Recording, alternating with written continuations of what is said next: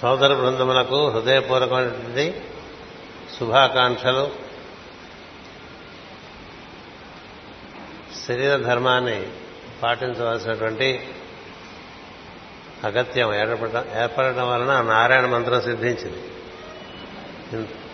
ఇంతమంది ఒక్కసారి ముక్త కంఠంతో నారాయణ మంత్రాన్ని పఠనం చేస్తే పరాకాశం నుంచి మహదాకాశానికి మహదాకాశం నుంచి మనం ఎరిగిన ఆకాశానికి ఆకాశం నుంచి పంచభూతాల్లోకి అలా మొత్తం నారాయణ తత్వము నీలి నీలిమ రంగుగా అవతరిస్తూ ఉంటుంది. వేదవ్యాసునికి అత్యంత ప్రీతికరమైన మంత్రం నారాయణ మంత్రం. ఆ మంత్రమనే నారదుడు కూడా నిత్యం పఠిస్తుంటూ ఉంటాడు. ఆ మంత్రం యొక్క ముఖ్యమైనటువంటి ప్రయోజనం ఏమిటంటే ఏడు లోకములను దాటించి మనను తదతీతమైనటువంటి గోలోకమునందు స్థిరపరుస్తుంది. ఆ మంత్రం యొక్క ప్రధాన ప్రయోజనం అది. అష్టాక్షరి మంత్రం అయి ఉండటం చేత ఏడు లోకములు మనకి భూర్భువ శువ మహా జన తప సత్యం అనేటువంటి ఏడు లోకాలుగా సృష్టి చెప్తారు. ఈ లోకములన్నింటినీ దాటించి మళ్ళీ ఈ లోకములలోకి దిగిరాన దిగిరాని అవసరం లేనటువంటి ఒక స్థితి కల్పించేటువంటి మంత్రం నారాయణ మంత్రంగా మన ఋషులు దర్శించారు. అంతే దానికి ఎనిమిది అక్షరములతో ఓంకారంతో కూర్చి ఎనిమిది అక్షరముల మంత్రంగా దాన్ని మనకి అందించడం జరిగింది. ఈ మంత్రం నిత్యం ఓంకారమును మన శిరస్సు పైన ఉన్నటువంటి అవ్యక్తంగా ఉన్నటువంటి పరతత్వములుగా భావన చేస్తూ నా మో నా రా య నాయ అనేటువంటి ఏడు కేంద్రములందు మనం దాన్ని అనుసంధానం చేసుకుంటూ ఆ వెలుగు మనలోకి దిగుతున్నట్టుగా భావన చేయాలి. నారాయణము అంటే అయనము అంటే ఒక వృత్తాకారంలో ప్రయాణం చేసేటువంటి ఒక ప్రజ్ఞ. ప్రాణ ప్రవాహం కానీ ప్రజ్ఞా ప్రవాహం కానీ అయనము ఆయతనవాన్ భవతి అంటూ ఉంటాం. అంటే ఒక కాలచక్ర గతిని ఈ ఏడు లోకాలు అలా సాగుతుంటాయి. ఏడు లోకాల్లోకి జీవులు ప్రవేశిస్తుంటారు మళ్ళీ ఆరోహణ అవరోహణ క్రమంలో మళ్ళీ భూలోకంకి వచ్చేస్తుంటారు మళ్ళీ ఏడు లోకాలు వెళ్తుంటారు మళ్ళీ వచ్చేస్తుంటారు. ఇది మనకి అక్షర పరబ్రహ్మయోగం ఈసారి అక్షర పరబ్రహ్మయోగం చాలాసార్లు మనకి ఉదాహరింపబడుతోంది. ఏడు లోకముల్లోకి ప్రవేశించిన వారు ఎవరైనా మళ్ళీ తిరిగి వచ్చేటువంటి పరిస్థితి ఉంటుంది. అంచేత భూలోకం నుంచి భువర్లోకం భువర్లోకం నుంచి సువర్లోకం సువర్లోకం నుంచి మహర్లోకం మహర్లోకం నుంచి జనమలోకం జనలోకం నుంచి తపోలోకంలోకి వెళ్ళి తపోలోకం నుంచి సత్యలోకంలోకి వెళ్ళినప్పటికీ కూడా అక్కడి నుంచి మళ్ళా తిరిగి వచ్చేసినటువంటి ఒక అపాయం ఒకటి ఉన్నది. వస్తారు రారు అనేటువంటిది ప్రజ్ఞ యొక్క అనుసంధానం బట్టి ఉంటుంది. బ్రహ్మం అని నేను తెలిపినటువంటి తత్వముతో అనుసంధానం చెందినటువంటి వారు అలా సత్యలోకంలో ఉండిపోవచ్చు. కానీ సత్యలోకంలో ఉన్నా కూడా మళ్ళా ఈ ఏడు లోకంలోకంలోకి మళ్ళీ తిరిగి వచ్చేటువంటి ఒక అపాయం ఒకటి ఉన్నది. తిరిగి రాకూడదు అంటే రావచ్చు. స్వచ్ఛందంగా రావటం వేరును బలవంతంగా రావటం వేరు కదా? స్వచ్ఛందంగా స్వచ్ఛందంగా మనం భాగ్యనగరం వచ్చామనుకోండి అది వేరే సంగతి. ఏదో కోర్టు నోటీస్ వచ్చి రావాల్సి వచ్చింది అనుకోండి అది వేరే సంగతి. కదా? ఒక కోర్టు నోటీస్ వచ్చి హైదరాబాద్ రా వెళ్ళాలట అంటే అది స్వచ్ఛందం కాదు కదా. ఆ నోటీసులో చెప్పిన సమయానికి మనం అక్కడికి వచ్చి తీరాలి అక్కడ హాజరవ్వాలి మరి మనం విశదపరుచుకోవాలి వివరించుకోవాలి మనకి మన తప్పొప్పులను వారు నిర్ణయం చేస్తూ ఉంటారు అలా జరుగుతూ ఉంటుంది. అంచేత ఆ ఏడు లోకములను నిర్వర్తించేటువంటి ప్రభుత్వంలో ఏ ఏ లోకములలో ఆయా లోకముల యొక్క వర్తనం ఒకటి ఉంటుంది ప్రవర్తనం తదనుగుణంగా నడుస్తూ ఉంటే ఆయా లోకాల్లో ఉంటూ ఉంటాం. కొంచెం ఏమన్నా పొరపాటు జరిగితే కింద లోకంలోకి వచ్చేస్తారు ఇంకా కింద లోకంలోకి వచ్చేస్తారు. అట్లా అన్ని లోకాలకి శంతనుడంత శంతనుడంతటి వాడు సత్యలోకంలో ఉండేటువంటి శంతన మహారాజు అక్కడి నుంచే ఆ పైలోకాల నుంచి ప్రవహిస్తూ వస్తున్నటువంటి గంగా దేవి యొక్క మూర్తిని దర్శించి మోహపడతాడు. సత్యలోకంలో ఉన్నటువంటి. ఎందుకంటే మమ మాయా దురచ్చయ అని మనకి భగవద్గీతలో కృష్ణుడు చెప్తాడు నా మాయను ఎవరు దాటలేరని. ఏదో కాస్త కూస్త అడుగు పొడుగు మిగిలిపోయి పై క్లాసులోకి గెలిపేవనుకోండి అనుకోండి ఏ అడుగు పొడుగు మనం సరిగ్గా నేర్చుకోకుండా పై తరగతిలోకి వెళ్ళామో అది మనకి ఎప్పుడో ఒక చోట అడ్డుపడక తప్పదు. సవ్యంగా మనం ఉత్తీర్ణులై వెళ్ళటం వేరు. అలా కాకుండా ఏదో దొడ్డిదారు కదా లేకపోతే కొంత కన్సెషన్ మార్కులతోనో కొంత మోడరేషన్తోనో వెళ్ళిపోయావు అనుకోండి వెళ్ళిపోతే దేనివల్ల నువ్వు ఏ లోటుతో పైకి వెళ్ళావో ఆ లోటు నీ వెంట వస్తూనే ఆ లోటు వెంట వస్తూనే ఉంటుంది. ఆ లోటు పూర్తి చేసుకోవడానికి మళ్ళీ తిరిగి రావాల్సి వస్తుంది. అంచేత సత్యలోకం వరకు కూడా తిరిగి వచ్చేటువంటి ఏడు లోకాల్లోకి తిరిగి రావటం. మళ్ళీ తిరిగి వచ్చి మళ్ళీ ఏడు లోకాల్లోకి వెళ్ళవచ్చు. దీని ఊర్ధగతిగా వెళ్ళటాన్ని శుక్లపక్షం అన్నారు. అధోగతిగా రావటాన్ని కృష్ణపక్షం అన్నారు. అందుకని ఈ సృష్టి చక్రంలో శుక్లగతి కృష్ణగతి అనేటువంటిది సర్వసామాన్యంగా జీవులందరికీ ఉంటాయి. దాన్ని దాటి వెళ్ళటానికే బ్రహ్మమును చేరుట అనేటువంటి కార్యక్రమం దానినే మనకి వైష్ణవపరంగా నారాయణము అంటారు.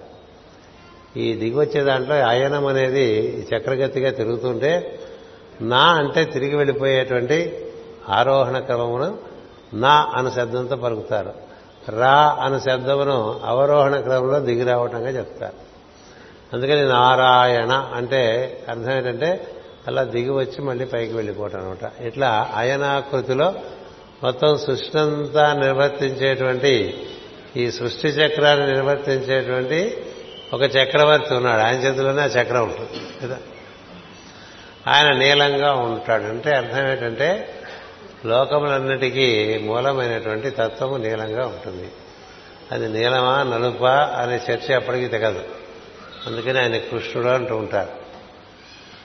కృష్ణతత్వం అంటే ఏంటంటే కృష్ణుడు అంటే నలుపు అని అర్థం ఉంది కృష్ణుడు అంటే తెలియని ఇది విషయం అనే అర్థం కృష్ణుడు అంటే అవ్యక్తం అని ఒక అర్థం ఉంది. అంటే మనకి ఇంక అందులోకి వెళ్ళిపోతే అదే పోటమే తప్ప మళ్ళీ మనంగా ఉండే పరిస్థితి ఉండదు. అందుకని తన యొక్క అస్తిత్వం అనేటువంటిది జీవులకు ఎంతవరకు ఉంటుందంటే సత్యలోకం వరకు ఉంటుంది. అక్కడ సృష్టికర్త అయిన బ్రహ్మదేవుడు ఉన్నాడని చెప్తా అటు పైన ఉండేటువంటి మహావిష్ణువు కానీ పరమశివ తత్వం కానీ ఆ తత్వంలోకి ప్రవేశించిన వాళ్ళకి శివాజ్ఞగా విష్ణువాజ్ఞగా లోకంలోకి రావటం ఉంటే ఉండవచ్చు తప్ప వారికి తిరిగి రావాల్సినటువంటి పని లేదు. అట్లా. అలా మనకి కొన్ని మంత్రాలు ఈ సృష్టిలో చక్రంలోకి దిగి రావకుండా శాశ్వతంగా విష్ణులోకమునందు వసించేటువంటి కొన్ని మంత్రాలు ఋషులు దర్శించి ఇచ్చారు. అందులో ఇది ప్రధానమైన మంత్రం నారాయణ మంత్రం. ఈ నారాయణ మంత్రంలో ఓంకారము ఏడు లోకములకు అతీతమైనటువంటి తత్వంగా భావించి నారాయణాయ అనేటువంటిది ఏడు అక్షరములు ఏడు లోకములు ఏడు ప్రజ్ఞల ఎందు మనం అనుసంధానం చెందుతూ ఇలా శిరస్సు నుంచి మూలాధారం వరకు సహస్రారము ఆజ్ఞ విశుద్ధి అనాహతము మణిపూరకము స్వాధిష్టానము మూలాధారము అని ఏడు కేంద్రాల్లోనూ ఇట్లా ఒక నీలమైనటువంటి ఒక కాంతి మనకి ప్రసరిస్తున్నట్టుగా భావన చేయాలి. దాన్నే సుషుమ్న కాంతి అంటారు. ఆ సుషుమ్నలో ఎందే భగవంతుని యొక్క అస్తిత్వం ఉంటుంది పైనుంచి కింద వరకు. దాని ఎందు మనం ప్రవేశిస్తూ ఉండటమే మనం చేసేటువంటి పని.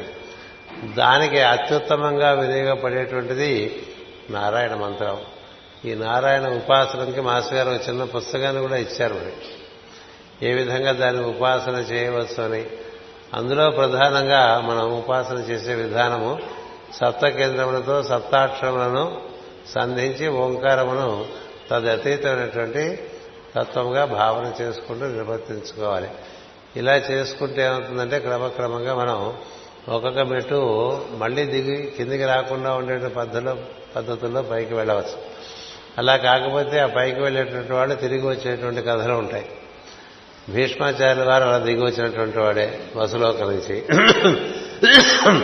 వేదవ్యాసం దిగి వచ్చినటువంటి వాడిని నేను చెప్పాం. ఉపరిచర వసువుగా ఉన్నటువంటి వాడిని లోక శ్రేయస్సు కోసం పరాశర మహర్షి కిందకి తీసుకుని వచ్చాడు. అంటే వీరందరూ ఎక్కడి వరకు ఉన్నారంటే సత్యలోక వరకు వ్యాప్తి చెంది ఉంటారు తప్ప సత్యలోకమును దాటి ఉన్నటువంటి వాళ్ళు అరుదుగా ఉంటారు.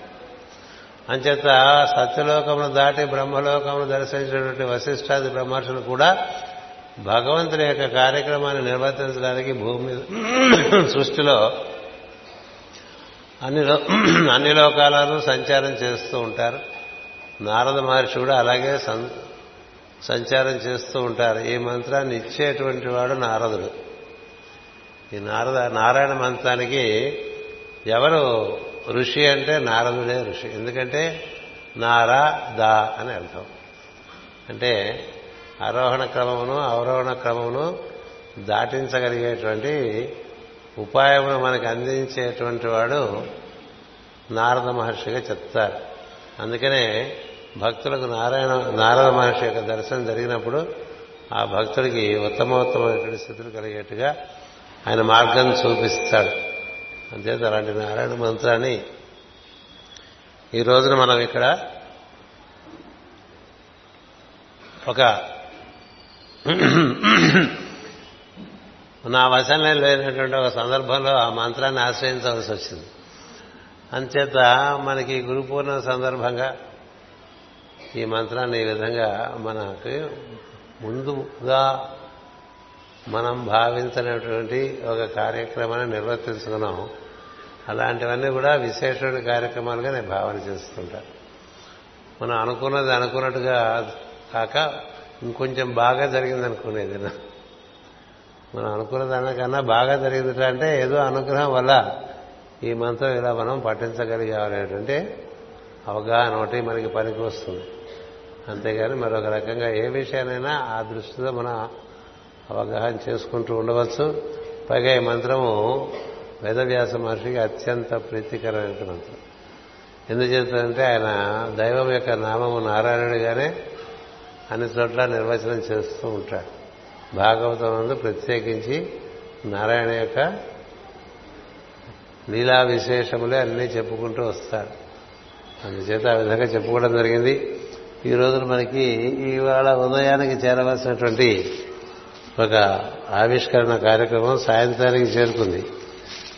ఇలా చేరుకున్నప్పుడు లేట్ అయిందనుకోకూడదు. నేను ఎప్పుడు ఒకటే గమనిస్తూ ఉంటాం. మనం ఏదో ఒక టైం అనుకుంటాం. కానీ భగవంతుని యొక్క ప్రణాళికలో ఇంకో రకంగా ఉంటుంది టైం కదా? ఇన్నేళ్ళకి పిల్లకి పెళ్ళైపోవాలనుకుంటాం అయిపోతుందా? అవును కదా. ఇన్నేళ్ళకి పిల్లవాడికి పెళ్ళైపోవాలనుకుంటాం అవుతుందా? అయిందల్లా కూడా ఇన్ టైమే. మనం అనుకున్న టైము మనం దాన్ని ముందుగా అనుకున్నామనో లేకపోతే తర్వాత లేటుగా అనుకున్నామనో అనుకోవాలి తప్ప ఎప్పుడు జరిగిందంతా కూడా దివ్య సంకల్పం ప్రకారమే జరుగుతుంది. అందుచేత ఈ వైలెట్ ఫ్లేమ్స్ అని మధ్య బాగా అంటుకున్నాయి అందరికీ మన వారికి. పొద్దున మీకు ఈ ఈ వైలెట్ ఫ్లేమ్ సంబంధించిన గురువు గారి ఉపాఖ్యానం కొంత చెప్పారు. కౌంట్ సెయింట్ జర్మన్ అని. ఆయన మూడు వందల ముప్పై మూడు సంవత్సరాలుగా ఈ భూమి మీద ఈ మానవ జాతికి సరైన గతి చూపించడానికి ఒక కొత్త ప్రయత్నం మొదలుపెట్టారండి. అందులో భాగంగా ఆయన కొన్ని క్రతువులు నిర్దేశించారు కొన్ని ప్రార్థనలు నిర్దేశించారు. అలాంటి ప్రార్థనలు ఆయన ఈ ఈ కాలచక్రంలో మూడు వందల ముప్పై మూడు సంవత్సరాలు పూర్తయిన సందర్భంగా ఒకరోజు నాకు ఒక స్ఫురణ కలిగి three hundred and thirty three years three years are over అని వినిపించింది లోపల. ఏడు మూడు వందల ముప్పై మూడు సంవత్సరాలు అయింది. ఎప్పుడు వినిపించిందంటే రెండు వేల ఎనిమిదిలో వినిపించింది.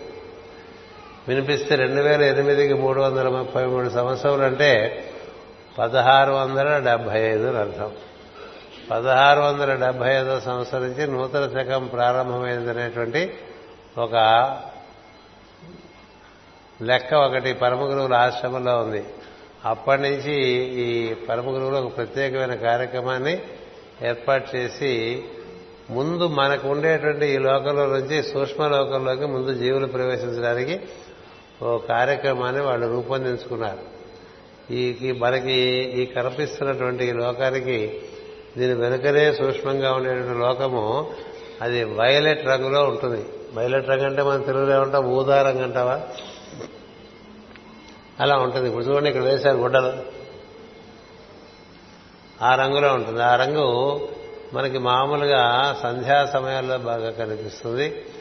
రాత్రిపూట కాస్త చీకట్లో భయం లేకుండా ఒంటరిగా కూర్చున్న వాళ్ళకి బాగా ఎక్కువగా కనిపిస్తుంది. తిరుపతి కొండలలో బాగా సూర్యోదయం సమయంలో పసుపుటంగా కలిపి కనిపిస్తుంది. శ్రీశైలం కొండల్లో కనిపిస్తుంది. నీలగిరిలో చాలా ఎక్కువగా కనిపిస్తుంది. ఎందుకంటే ఎక్కడ దివ్యత్వం బాగా అందుబాటులోకి వస్తుందో అక్కడ ముందుగా మనకు గోచరించేది ఏంటంటే ఈ ఊదా రంగు గోచరిస్తుంది. అందుకే ఆ ఊదా రంగు క్రమంగా నీలంగా మారిపోతుంది.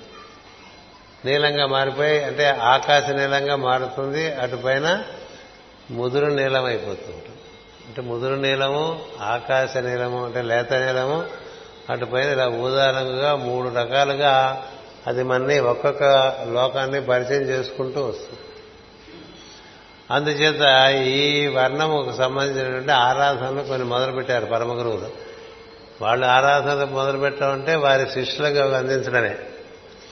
దాన్ని ఇంగ్లీష్లో మనం వయోలెట్ అంటాం. అది దాని యొక్క తేజస్సు మనం దీంట్లో కూడా మనం కృష్ణవర్తనే నమ అంటూ ఉంటాం మనం. ఏది? అగ్నిని ఆరాధన చేస్తున్నప్పుడు మనం కృష్ణవర్త్మనే నమ అంటే అంటే ఇలాంటి నీలి నీలమ రంగులో ఒక్కొక్కసారి జ్వాల వస్తూ ఉంటుంది మీరు గమనిస్తే. మన చిత్రపటాల్లో కూడా కనిపిస్తుంది మన వాళ్ళు ఫోటోలు తీస్తుంటారు కదా. ఆ వర్తనము మనకు ఉండేటువంటి ఏడు రంగుల్లో చాలా దగ్గర భౌతిక లోకానికి. భౌతిక లోకానికి అత్యంత సమీపంలో ఉన్నటువంటి దివ్యలోకము ఈ ఊదా రంగు లోకంలో ఉంటుందండి. అక్కడ మనకి ఈ భూమి మీద ఈ వర్ణంలోకి ప్రవేశిస్తే మనం అనుకుంటున్న పరమ గురువుల ఆశ్రమాలన్నీ కూడా మనకి క్రమంగా ఒక్కొక్కటి ఒక్కొక్కటి ఒక్కొక్కటి దర్శనమిస్తాయి. అంతేకాదు ఆశ్రమ వాసులు దర్శనమిస్తారు. ఆ ఆశ్రమ వాసులతో మనకి పరిచయాలు కూడా ఏర్పడుతూ ఉంటాయి.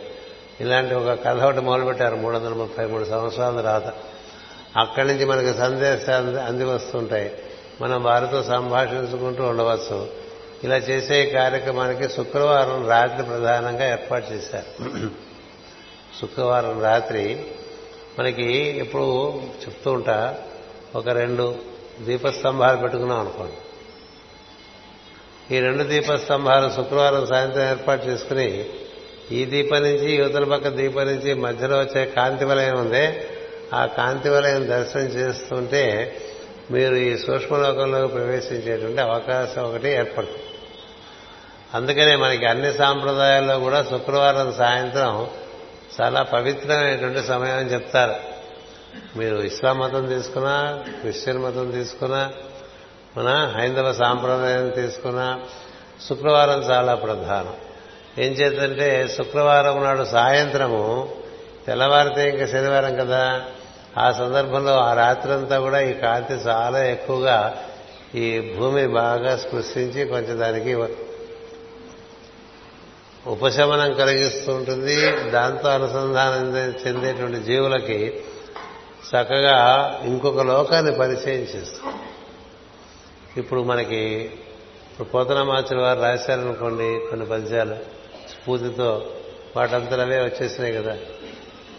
పలికిడిది భాగవతమట. పలికించడివాడు రామభద్రుడట. నే పలికిన భవ హరమగునట. ఇలా మనకి రాశారు కదా. అవన్నీ ఆయనకి అప్పటికప్పుడు తన ముందు ఆలోచించుకు రాసేవి కాదు. అప్పటికప్పుడు వచ్చేస్తుంది అలాగే మహాభారతం రాశారు వేదవ్యాస మహర్షి. అలా వచ్చేస్తుంటే రాసేస్తూ ఉంటారు. అది రాస్తుంటే ఎవరన్నా రాసేవాడు మేధావి అయితే చక్కగా అడ్డుపడకుండా చెప్పింది చెప్పినట్టుగా రాసుకుంటూ వెళ్ళిపోతాడు. మాటి మాటికి వ్రాయసగాడు నట్లు వేస్తుంటే ఇవి వచ్చేటువంటి ఈ ధార ఆగిపోతుంటుంది. అందుకనే వేదవ్యాస మహర్షి తపస్సు చేసి గణపతిని కోరుకుంటాడు తనకి లేఖనానికి. గణపతిని కోరుకుంటాడు లేఖనం. మనం ఎరిగినటువంటి గణపతి హనుమంతుడు వీరందరూ కూడా ఆ లోకాల్లో చక్కగా మనకు దర్శనమిస్తారు. మనం ఎరిగినంటే అదే బొమ్మలు చూసాం మనం. అవి చదువుకుంటూ ఉంటాం. వాళ్ళ దర్శన స్పర్శన భాషణాలు మామూలుగా జరగవు కదా. వాళ్ళందరూ జస్ట్ ఒక ఒక ఒక తెర దాటితే లోపల నాకు అనిపిస్తారండి. గణపతి హనుమంతుడు దత్తాత్రేయుడు. వీళ్ళందరూ మనకి ఆ విధంగా సద్యోఫలంగా దర్శనమిచ్చేట్లుగా ఉంటారు. అలాగే పరమ గురువులందరూ కూడా ఆ కక్షలో బాగా దర్శనాలిస్తూ ఉంటారు. అక్కడి నుంచి సందేశాలు అందుకోవడం సులభం. ఎక్కడో లోకాల్లో ఉన్నారనుకో కల తెర మరుగున ఉన్నారు. ఒక్కసారి ఆ తెర మనం లేపగలిగితే చాలా మనకి సరాసరి బోధనలు అయిపోతూ ఉంటాయి. మాస్టర్ సివివి గారు ఈ పొరనే తీసేస్తారు ప్రార్థనలో. ఈ భౌతికమైన పొరను తొలగించి ఆ సూక్ష్మమైనటువంటి పొరలో నుండి మనకి బోధనలు ఇవ్వటం ఆయన బోధనలు ఇస్తేనే మనం రాసుకుంటున్నాం. ఆయన బోధనలు ఇస్తుంటేనే ప్రవచనాలు చేసుకుంటూ ఉన్నాం. అంతేగాని ఏ పుస్తకంలోదో మనం బట్టి పట్టి ఇక్కడ అప్పచెప్పట్లేదు కదా. ఇవన్నీ ఎక్కడి నుంచి వస్తున్నాయంటే ఈ భూమి పొర కాక ఈ మిగతా పొరలన్నీ కూడా అవి దివ్యమైనటువంటివి అమరమైనటువంటివి అక్కడి నుంచి దిగి వస్తూ ఉంటాయి. అంచేత ఈ వైలెట్ బూదా రంగుతో మనం కొంత అనుసంధానం చెందితే మానవ జాతికి ఉన్న స్థితి నుంచి కొంత ఉద్ధారణ కలుగుతుందనే భావనతో మూడు వందల ముప్పై మూడు సంవత్సరాల క్రితము దక్షిణ అమెరికా ఖండంలో ఈ కౌంట్ సెయింట్ జర్మేన్ అనేటువంటి పరమ గురువు రాకోజీ మహారాజ్ అంటారు థియోసాఫికల్ లిటరేచర్లో రాకోజీ అంటే అది ప్రాంతం పేరు. ఆయన తనకు తానుగా పెట్టుకున్నటువంటి పేరు సెయింట్ జర్మేన్. ఆయన రాజకుమారుడు కాబట్టి కౌంట్ సెయింట్ జర్మేన్ అంటారు. కౌంట్ సెయింట్ జర్మేన్ అనేటువంటి దాన్ని సిఎస్జి అంటారు. మాస్టర్ సిఎస్జి అంటారు. సిఎస్జి అనే మూడు అక్షరాలు కూడుకుంటే పదకొండు అంకి వస్తుంది. పదకొండు మాస్టర్ నెంబర్. సివివి అనే కూడా పదకొండు నెంబర్ వస్తుంది. అలా కూడా మనం గుర్తించవచ్చు. అందుచేత ఆయన కొన్ని ఈ వైలెట్ ఫ్లేమ్ ఆరాధనలు ఇస్తూ వచ్చారు. నాకు రెండు వేల ఎనిమిదో సంవత్సరంలో అదేదో ఒక ధారగా ఒక నూట ఎనిమిది ప్రార్థనలు అక్కడి నుంచి దిగి వచ్చినాయి దిగొస్తే వాటిని నిశ్శబ్దంగా లిఖించి క్రమంగా మన వారికి అందించడం జరిగింది. అది ఇప్పుడు బాగా అన్ని చోట్ల భూగోళంలో అన్ని ప్రాంతాల్లోనూ ప్రతి శుక్రవారం ఈ ప్రార్థన చేసుకుంటాం. అది మన వారు ఇప్పుడు ఈ హైదరాబాదు అని వస్తూ ఉంటుంది అలవాటు కొద్దీ భాగ్యనగరం. సోదర బృందం వారు ఇట్లా ఒక టేబుల్ క్యాలెండర్గా ఏర్పాటు చేశారు. అంటే మన ఆఫీస్ టేబుల్ మీద పెట్టుకోమని కాదు. ఇలా ఉంటే మనకు కనిపిస్తుంటుంది ఇది ఒకటి ఉందని కదా. ఏదో వాళ్ళకి అలా భావన వచ్చింది టేబుల్ క్యాలెండర్గా చేద్దామని. ఇది మీ అందరికీ పంచడానికి వాళ్ళు ఉద్యుక్తులయ్యారు. అందుకని ఇందులో ఈ రకరకముల ప్రార్థన మనకి ఇవ్వబడి ఉంటాయి చాలా మంచి స్ఫూర్తినిస్తూ ఉంటాయి. ఈ స్ఫూర్తిదాయకమైనటువంటి ఈ వైలెట్ ఫ్లేమ్స్ని ఈ రోజున మీకు అందిస్తున్నాను. ఒక్క ఒక్కటి మాత్రం చదువుతాను. ఎందుకంటే ఆవిష్కరణ అంటే లోపల ఉన్న విషయాలు ఒకటైనా మనం తెలియజెప్పకపోతే అది ఆవిష్కరణ అవ్వదు. Violet is but indigo. Violet తీయగానే వచ్చింది. తొంభై ఒకటి. Violet is but indigo. Indigo is the father. Blue is the mother. Violet is the son pink and purple are children yellow and green are the grounds for play red and orange are life and vitality the temple and the templars are tactful అంత బాగుంది అంటే నాకు దిగొస్తున్నప్పుడు నాకే ఆశ్చర్యంగా ఉంటూ ఉండేది. Violet is but IndiGo చెప్పే కదా నలుపు నీలం. నలుపు నీలం అంటే అది నలుపా నీలమా? ఎప్పటికీ తేలదు. అట్లా ఉంటుంది. ఆకాశం రాత్రిపూట అది నలుపా కాదు నలుపు నీలం దాంట్లో తారలు మెరుస్తూ ఉంటాయి. కొంచెం కాంతి ఎక్కడన్నా కనిపిస్తే ఆ నల్లగా ఉండేది కొద్దిగా నీలంగా కనిపిస్తుంది. అందుకని violet is but indigo. Indigo is the father. అది బ్రహ్మం అనమాట బ్లూ ఈజ్ ది మదర్. నీలి mother. Violet is the son అంటే ఆ రెండింటికి యొక్క సమాహార ప్రజ్ఞగా మనకి వయలెట్ ఉంటుంది. Blue and ఇండిగోకి pink and purple are the children వయలెట్నే కొంచెం బాగా డైల్యూట్ చేస్తే పింక్ను పర్పుల్ కలర్స్ వస్తాయి. రంగుల గురించి తెలిస్తే మీకు అర్థమవుతుంది. అయితే రంగులు వేసే వాళ్ళకి తెలుస్తూ ఉంటుంది. Yellow and green are the grounds for play కదా? అంతా కూడా పచ్చగాను కొంచెం బంగారు కాంతితోను కనిపిస్తూ ఉంటాయి. బాగా పడిపోతే పచ్చగా పసుపు పచ్చగా ఉంటాయి. కాకపోతే ఆకుపచ్చగా ఉంటాయి. అందుకని yellow and green are the grounds for play red and orange are life and vitality రక్తం రంగు ఎరుపు. కానీ రక్తం ఇచ్చేటువంటి శక్తి రంగు ఆరెంజ్ కలర్ వైటాలిటీ అందుకని బాగా డిప్రెస్డ్గా ఉన్నా ఉసూరమంటూ ఉన్నా ఏం చేస్తుంటామంటే సింధూరం రంగు బాగా ధ్యానం చేయమని చెప్తాం. ఇంకా కాస్త కూస్త మన పద్ధతిలో ఈ సాంప్రదాయాల్లో పెరిగిన వాళ్ళైతే ముఖ ముఖానికి సింధూరం రంగు వేసుకున్నటువంటి ఆంజనేయ స్వామిని ధ్యానం చేసుకోమంటాం. ఉద్దేశం సింధూరం రంగు. సింధూరం రంగులో ఉండేటువంటి కాంతి మనం బాగా ఆరాధన చేస్తే ఏం జరుగుతుందంటే హనుమంతుడికే ఉందనుకోపోకండి అమ్మవారికి పెట్టుకుంటాం ఆ రంగు. మనకు అవసరం బట్టి ఎక్కడైనా పూసేసుకుంటాం అది. కదా సింధూరారుణ విగ్రహ అంటూ చదువుతాం కదా. అంటావా? అమ్మవారిని సింధూరంగా ఏర్పాటు చేసుకోవచ్చు. సింధూరం ఏంటంటే మనకి ప్రాణశక్తిని బాగా పెంపొందించి ఉల్లాసాన్ని ఉత్సాహాన్ని కలిగిస్తూ ఉంటుంది. అందుకనే సింధూర తిలకం పెట్టుకుంటూ ఉంటారు. సింధూరంతో కొంత పరిచయం ఏర్పరచుకుంటూ ఉంటారు ఎక్కడక్కడక్కడ.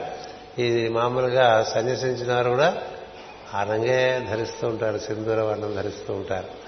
ఎందుచేతనంటే ఉత్సాహము ఉల్లాసము బాగా ఉంటే మనం చేయదలుచుకున్న కార్యక్రమములు కొంత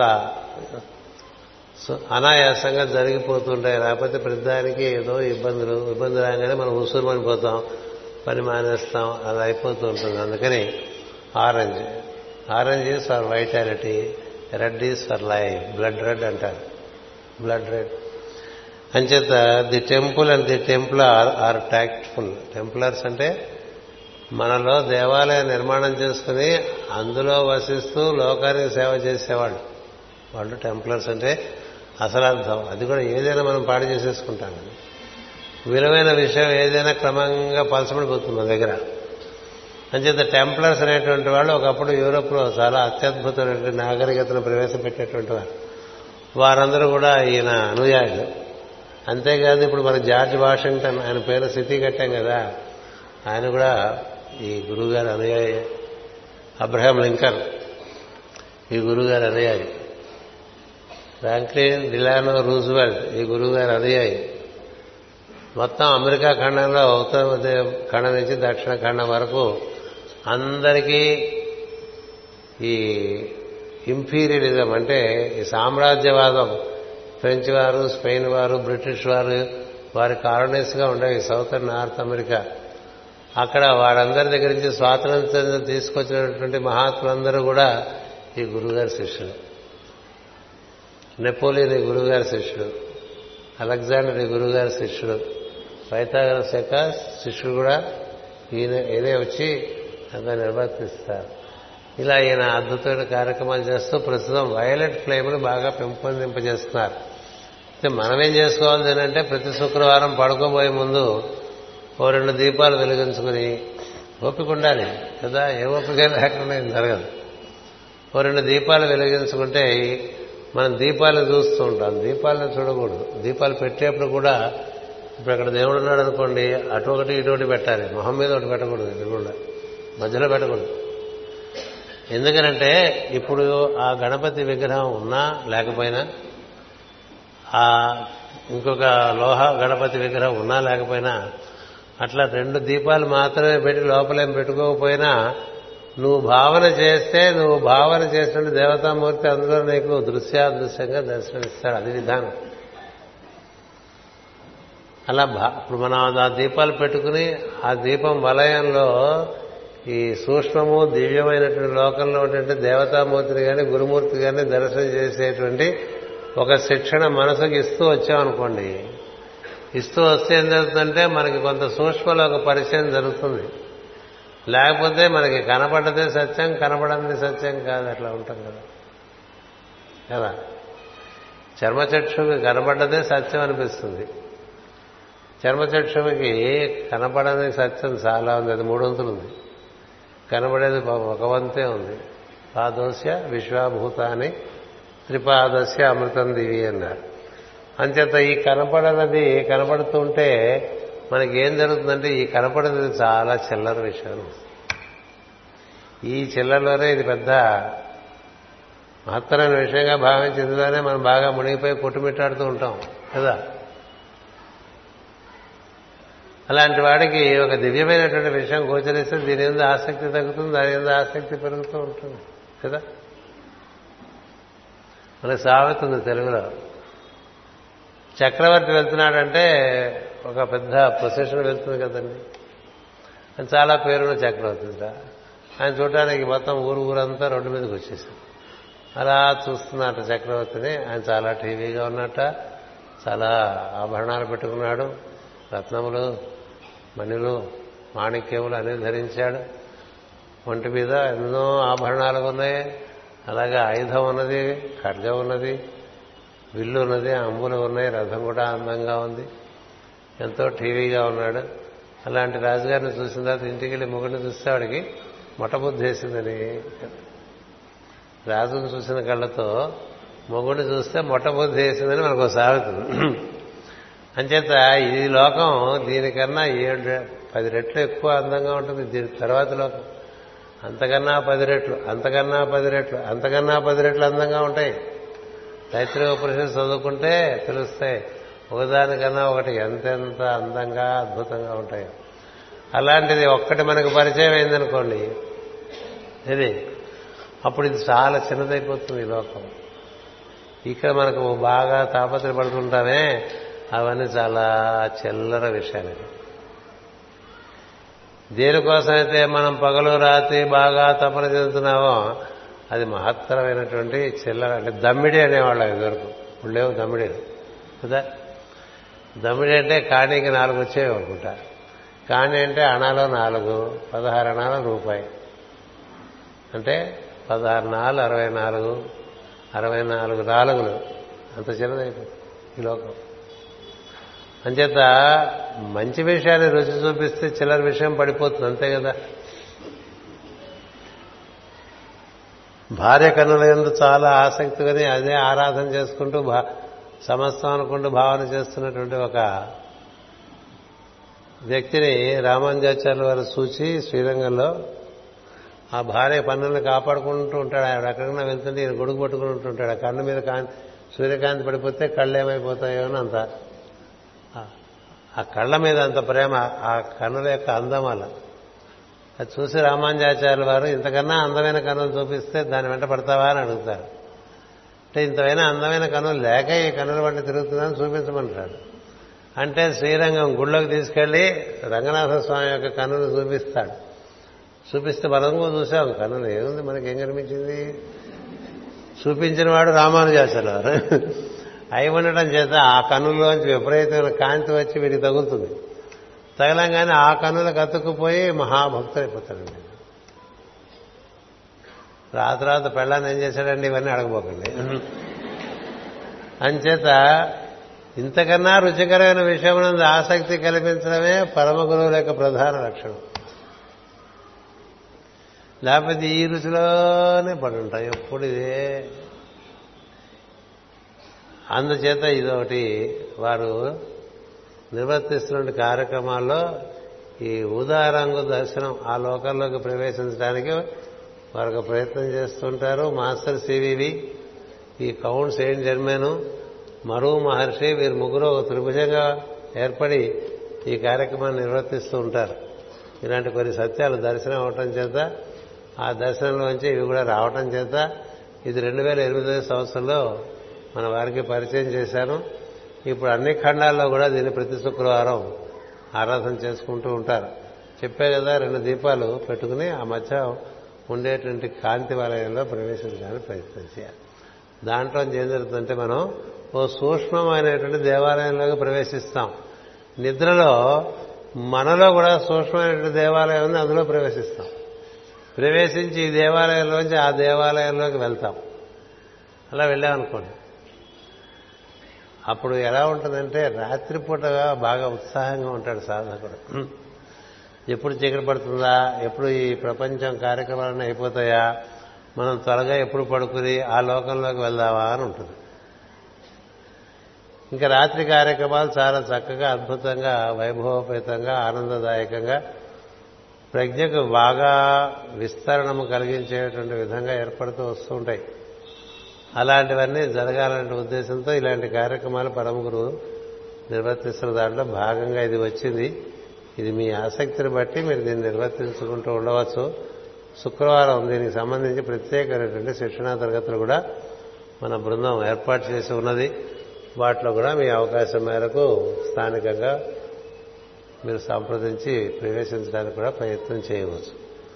అది ఒక ఆవిష్కరణ. ఇకపోతే మనకి పొద్దున సాయంత్రం చెప్తానన్నటువంటి అంటే ఇప్పుడు మనకి నారాయణ మంత్రం గురించి ఒక అంశం చెప్పుకున్నాం. ఆ తర్వాత వైలెట్ ఫేమ్స్ కదా?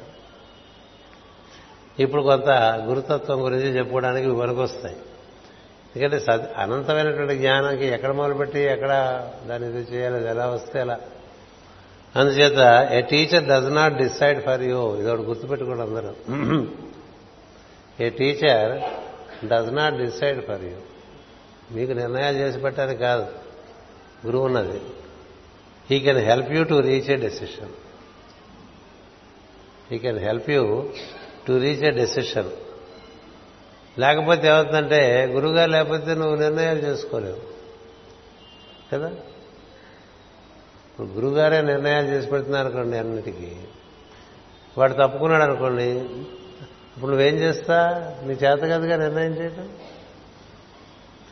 అంటే ఏం చేశాడు ఆ గురువు గారు అసమ అసమర్థులు తయారు చేసేట్టు అవుతుంది కదా?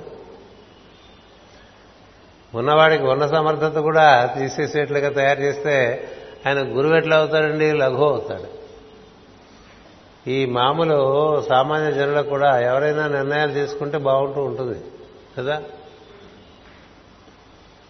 అప్పుడు నీకుగా నువ్వు నిర్ణయం ఎప్పుడు తీసుకుంటా? నీ జీవితం కదా? జీవితం నీది కదా. నీ జీవితం ఇంకోడు వాడి చేతుల్లోకి తీసుకున్నట్టు అంటే అది దురాచారం అవుతుంది. ఇంకొకరి జీవితాన్ని మన హస్తగతం చేసుకోకూడదు. హస్తగతం చేసుకుని వాడి జీవితం కూడా మనమే జీవించేస్తూ ఉంటే అది వ్యాంపైరిజం అంటారు తప్ప అది సద్గురు తత్వం అనరు. చాలా మందికి తెలియదు విషయం. అందుకనే మీరు ఏదైనా సలహా అడిగితే మిమ్మల్నే పది ప్రశ్నలు అడుగుతూ ఉంటారు. సమాధానం మీ నుంచి వచ్చేవారు అలా చేస్తుంది జరగటం వల్ల ఏమిటి? దానివల్ల నేను తప్పించుకు తిరగడానికి కాదు. మీరు నిర్ణయం చేసుకోగలిగినటువంటి శక్తి మీకు ఏర్పడాలి. కదా? మీ కాళ్ళ మీద మీరు నిలబడేట్లుగా ఉండాలి తప్ప నా కాళ్ళ మీద మీరు నిలబడుతుంటే ఎట్లా? అప్పుడు మీకు ఉన్న కాళ్ళు కూడా పనిచేయవు. అప్పుడు ఏం జరుగుతుంది? అందరూ కుంటి వాళ్ళు అయిపోతారు అలా నిర్ణయములు ఇంకోరు తీసుకోకూడదు మన గురించి. మనమే తీసుకోవాలి. కానీ నిర్ణయం తీసుకునేప్పుడు మనకి ఏం చేయాలో కొంత సందిగ్ధత ఉంటుంది. అప్పుడు తెలిసిన వాడైనటువంటి సద్గురు ఏం చేస్తాడంటే నువ్వు సరైన నిర్ణయం తీసుకోవడానికి కావాల్సినటువంటి దోహదం చేస్తాడు తప్ప అంటే he he tries to shed more light on the problem ఉన్న సమస్య మీద ఇంకొంత వెలుగు ప్రసరించేట్టుగా చూస్తాడు. అలా లేకపోతే ఏమవుతుందంటే మనం డిపెండెన్స్ అయిపోతాం. మనం డిపెండెన్స్గా ఉండేవాళ్ళం ఇండిపెండెన్స్గా తయారై ఇండిపెండెన్స్గా ఉండేవాళ్ళం డిపెండబుల్గా తయారవ్వాలి ఇంకోళ్ళకి. చిన్నతనంలో తల్లిదండ్రుల మీద మనం డిపెండ్ అయిపోయామండి. క్రమంగా మనం పెరిగి పెద్దవాళ్ళు అవ్వాలనుకున్నారా తల్లిదండ్రులు? లేకపోతే అట్లా మన వృద్ధాప్యం వరకు కూడా బతుకుంటే వాళ్ళ మీద ఆధారపడి ఉండమని చెప్పారు? అంటే ఈ గురు సాంప్రదాయంలో ఇలాంటి దురాచారం ఒకటి చాలా విపరీతంగా ఉంది. నీ దగ్గర చేయని వారిని నువ్వు సమర్థవంతులుగా తీర్చిదిద్దాలి. తండ్రి అయినా గురువైనా చేయవలసినది. ఇరవై ఏళ్ళు వచ్చిన కుర్రవాడు అమ్మని నా అమ్మ నేను ఇవాళ ఏం చొక్కా వేసుకోనని అడిగితే ఆ కుర్రవాడు పెరిగినట్టేనా? నాన్న ఇవాళ జేబులో ఏ పని పెట్టుకోను? ఇవాళ నేను ఎక్కడికి వెళ్ళను? అని అడుగుతున్నాడు అనుకోండి. ఆ తండ్రికి ఆ కొడుకు బరువా? లేకపోతే సౌలభ్యమా? అట్లా అన్ని విషయాలు ఎవరో నిర్ణయాలు తీసుకుంటూ ఉంటే మనం బతికేస్తుంటే ఏం జరుగుతుందండి? మనం అంతకంతకి అంతకంతకి ఏమీ చేతకాని వాళ్ళం అయిపోతాం. అది కాదు సమర్పణ మార్గం. దానికి సమర్పణ ఓ పేరు ఒకటి పెట్టుకున్నారు.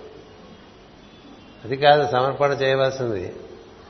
గురువు ఇచ్చినటువంటి దీక్షకు నేను సమర్పణ చేసుకోవాలి. గురువు దీక్షిస్తాడు. దానికి నేను నువ్వు సమర్పణ చేసుకో.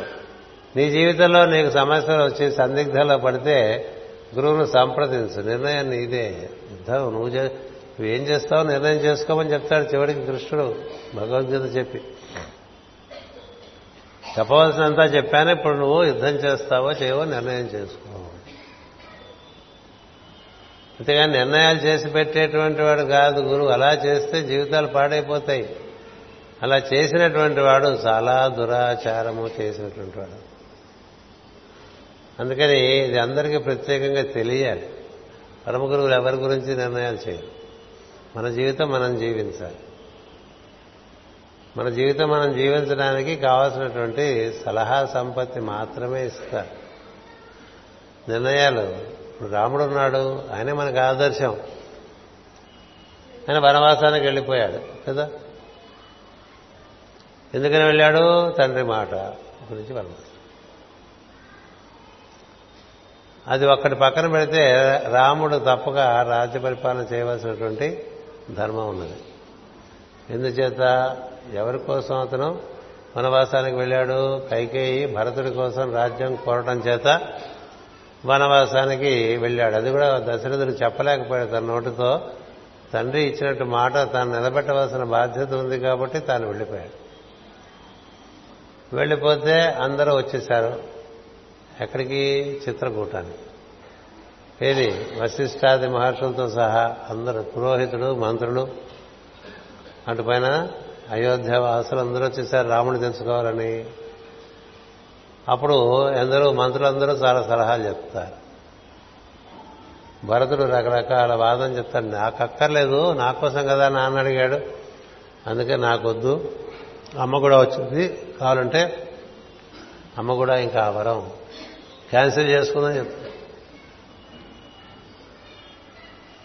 అంచేది ఇప్పుడు నువ్వు వచ్చేసి కదా అమ్మకి నువ్వే రావాలనుంది నాకు నువ్వే రావాలనుంది.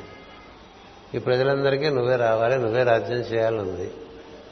అది నీకు త్రికరణ శుద్ధిగా నేను చెప్తున్నానో లేదో నువ్వు నీకు తెలుస్తుంది.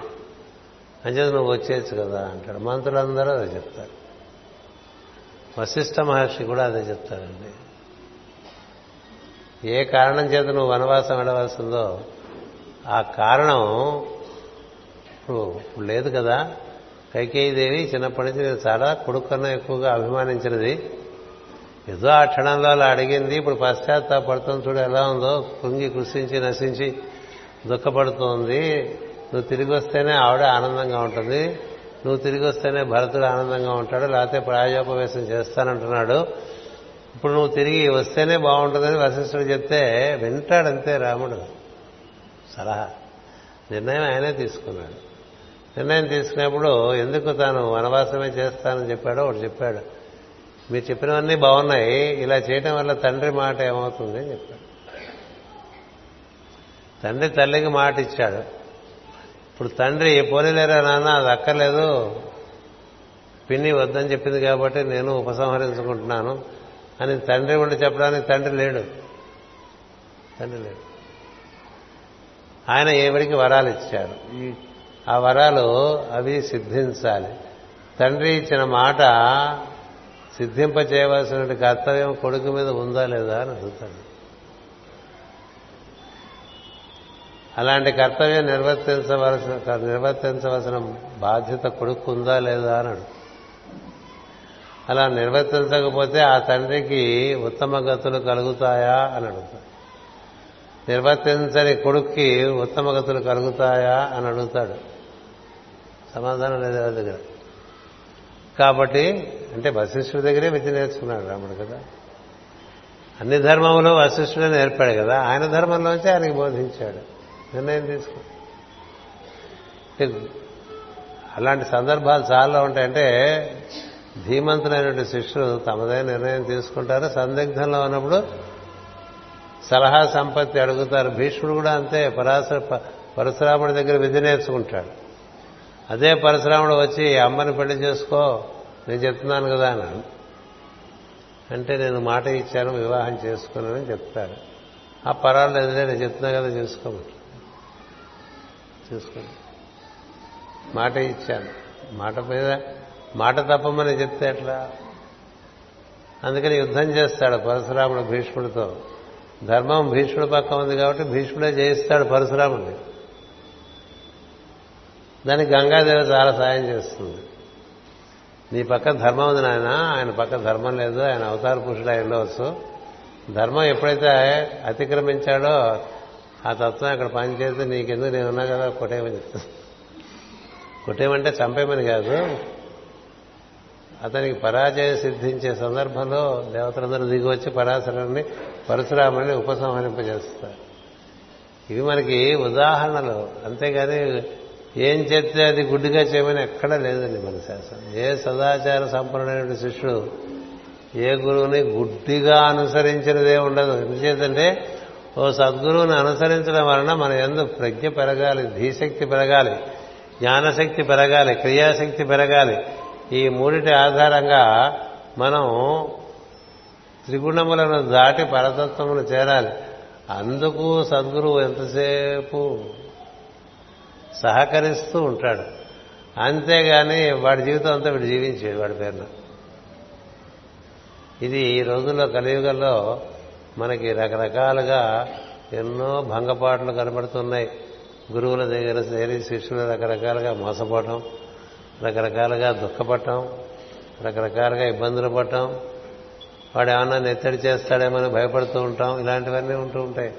ఎందుకంటే వశీకరణ విద్యతో వాళ్ళందరినీ పట్టు ఉంచుకుంటాడు తన పనులన్నీ చేయించుకుంటాడు. తనకు ఆశ్రమం ఏర్పాటు చేస్తాడు. అందులో రాజప్రాసాదం లాంటిది ఏర్పాటు చేసుకుంటూ ఉంటాడు. చుట్టూ వంద ఎకరాల భూమి తీసుకుంటాడు. ఇదే గోల. ఇదే కదా గురువులు. అదే గురుత్వం. పదార్థమే లోకాలతో చాలా నిర్లిప్తంగా ఉంటాడు సద్గురు. అలాంటిది కూడా ఒకటి ఇక్కడ రాసిచ్చినట్టు గుర్తు. చూస్తారు. కనబడితే చెప్తారు. అందుచేత a teacher does not decide for you he can help you to reach decisions నువ్వు సరైన నిర్ణయం చేసుకోవడానికి కావలసినటువంటి వెలుగు ప్రసాదిస్తాడు. ఒకటికి రెండు రెండుకి మూడు మూడుకు నాలుగు ప్రశ్నలు వేస్తూ ఉంటాడు. ఎందుకంటే సమాధానం ప్రశ్నలోనే ఉంటుంది. నిజానికి సమాధానమే ప్రశ్నగా బయటకు వస్తుంది. అందుకని నువ్వు కొంత ఓపికగా వచ్చిన వారికి సమాధానం వారికే తెలిసేట్టుగా చెప్పవచ్చు. అది తెలిసేంత వరకు ఈయన ఓపిక ఉంటుంది వేచి ఉంటాడు. సరైనటువంటి సమాధానం వచ్చే వరకు ఇప్పుడు చేసుకో అని చెప్తాడు. నిర్ణయం శిష్యుడే చేసుకుంటాడు. కాబట్టి దాని యొక్క బాధ్యత కూడా శిష్యుడిదే ఉంటుంది. అలా ఉంటుంది గురు సంబంధం. ఇంకొకటి a teacher has a place to stay but not a home.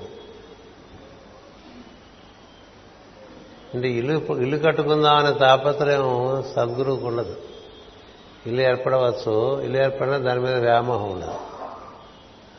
ఆయనకి ఉండటానికి ఇల్లు ఉందా లేదా అనేటువంటిది ప్రశ్న కాదు. ఆయనకు ఒక హోమ్ అనేటువంటిది హౌస్ కన్నా కొంచెం పెద్ద విషయం. హోమ్ అంటే స్వస్థానం అని అర్థం. స్వస్థానం.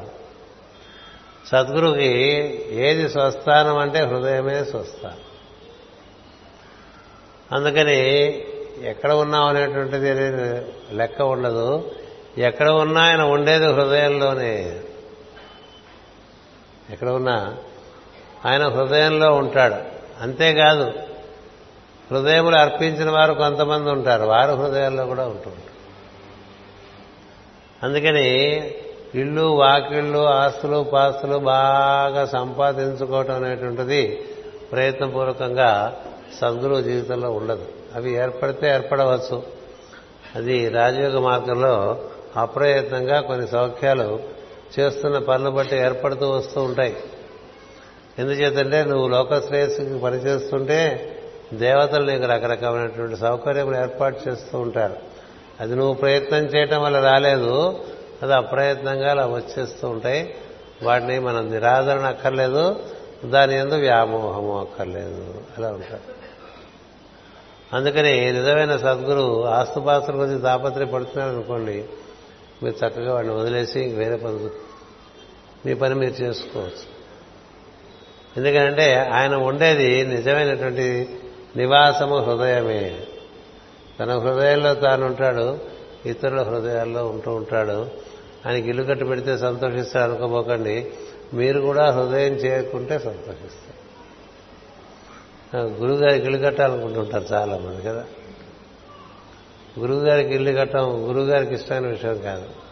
గురువుగారు ఏం కోరుకుంటారంటే నేను ఇప్పుడే ఒక ఇంట్లో ఉన్నాను అది శాశ్వతమైనటువంటి ఇల్లు నువ్వు కూడా అందులో చేరితే నాకు సంతోషంగా ఉంటుందని చెప్తాడు. ఏమిటది? హృదయం. ప్రతివాడికి వాడి హృదయమే నిజమైన నివాసం. అందుకని a teacher has a place to stay but not a home. A teacher participates in life untouched by the ordinary a teacher participates in life untouched by the ordinary అంటే చిల్లర విషయాలు ఆయన ముట్టుకోండి ఒకటి. ఎందుకంటే ఆయన దగ్గర ఉండేటువంటి తరంగములు ప్రజ్ఞా తరంగములు చిల్లర విషయాల దగ్గర చేరనివ్వవు. చిల్లర మనుషుల్ని చేరనివ్వవు. అంటే ఊరికే పోచుకోలుగా ఆయన దగ్గరికి వెళ్దామా అని వెళ్దాం అనుకుంటే దొరకడు గురువు. రాలేడు కూడా ఏవో అడ్డంకులు వచ్చేస్తుంటాయి. కోరి ఎవరిని కలవటాన్ని పెట్టుకోడు. ఎందుకంటే వారి వారి యొక్క తరంగములు సద్గురు యొక్క తరంగములకు సామీప్యంగా ఉంటే వారు కలవటం జరుగుతుంది. చాలామంది సద్గురుని కలవటంలో చేసే ప్రయత్నంలో వారికి అప్పుడున్నటువంటి తరంగముల యొక్క నాణ్యతను బట్టి కలవగలగటం కలవ లేకపోవటం ఉంటుంది. అసలు కలవాలని అనిపించకపోవటం కూడా ఉంటుంది. అలా కనిపించ అనిపించలేదనుకోండి దానివల్ల గురువు గారికి ఇబ్బంది లేదు కదా? ఎందుచేత ఆయన పది మందికి ఉద్ధారణము కలిగేటువంటి తరంగంలోనే ప్రసారం చేస్తూ ఉంటాడు. స్పందనం ద్వారా శ్వాస ప్రక్రియ ద్వారా ఆయన తరంగముల యొక్క పరిధిలోకి ప్రవేశిస్తే కొంత మనకి ఆ స్పర్శ కలిగి మనకి కొత్త మార్గం దొరుకుతూ ఉంటుంది పరిష్కారాలు వస్తూ ఉంటాయి. అందుకని అవకాశం ఉన్నంత వరకు ఆయన దగ్గర దర్శనానికి స్పర్శనానికి భాషణానికి ప్రయత్నం చేసుకుంటూ ఉండటం అనేటువంటిది సదాచార సంపన్నుడైనటువంటి శిష్యుడు చేయవలసిన పని. కానీ చిల్లర విషయాల్లో మునిగిపోయాడు అనుకోండి ఒక శిష్యుడు వాడు కలుద్దామన్నా కలవలేడు. అలాగా అలా ఏర్పాటు ఉంటుంది సద్గురు. అందుకని he's untouched by the ordinary అంటే చిల్లర విషయములు కానీ చిల్లర మనుషులు కానీ ఇప్పుడు చూసారా పోతన మార్చుడు రాస్తాడు భగవతంలో ధనమదాంధులు కలవలేరని.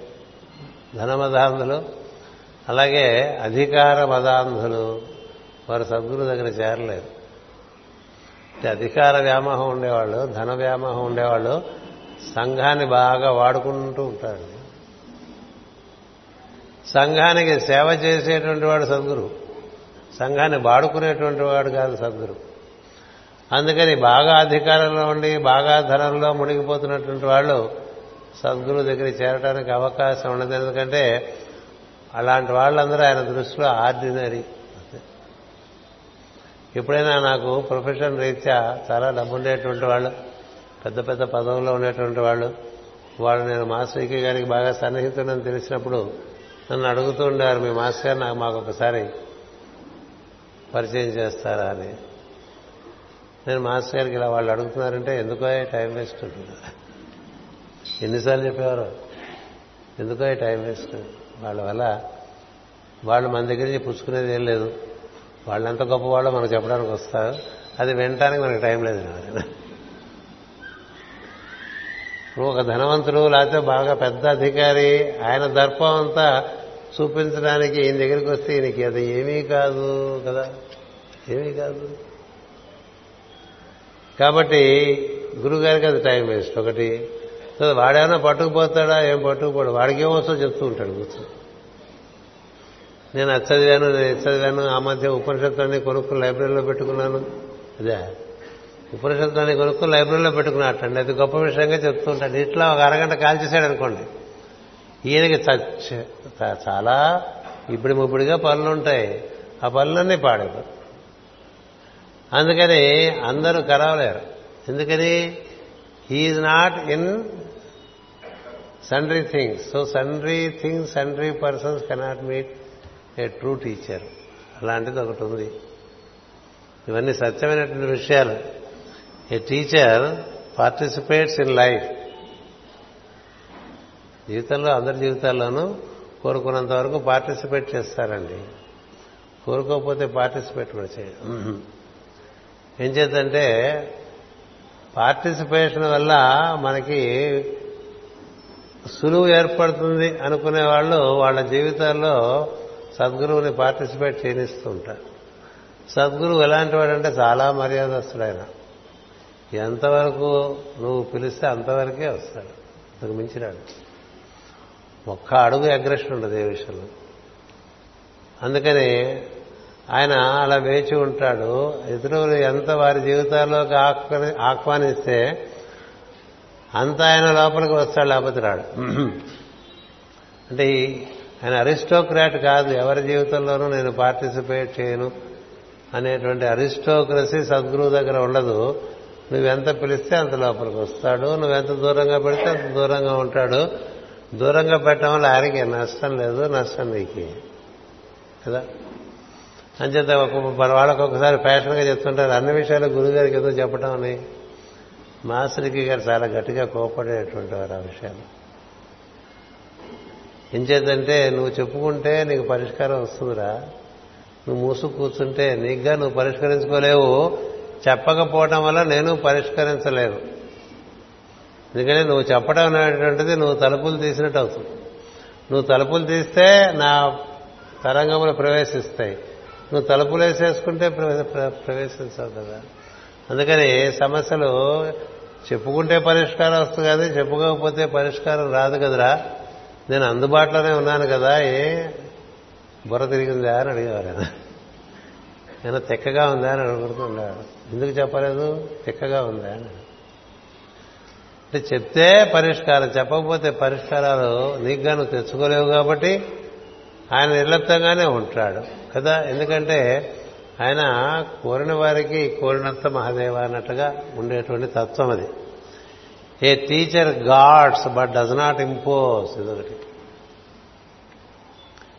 ఎవరైతే తనతో అనుబంధం పెట్టుకుంటారో వారందరినీ పరిరక్షించుకుంటూ ఉంటాడండి. కనబడ్డు తనతో ఉన్న వారందరినీ ఒక గొర్రెల కాపరి ఒక గోవుల కాపరిలాగా కనిపెట్టుకుంటాడు. కానీ తను తాను ఇంపోజ్ చేసుకోడు.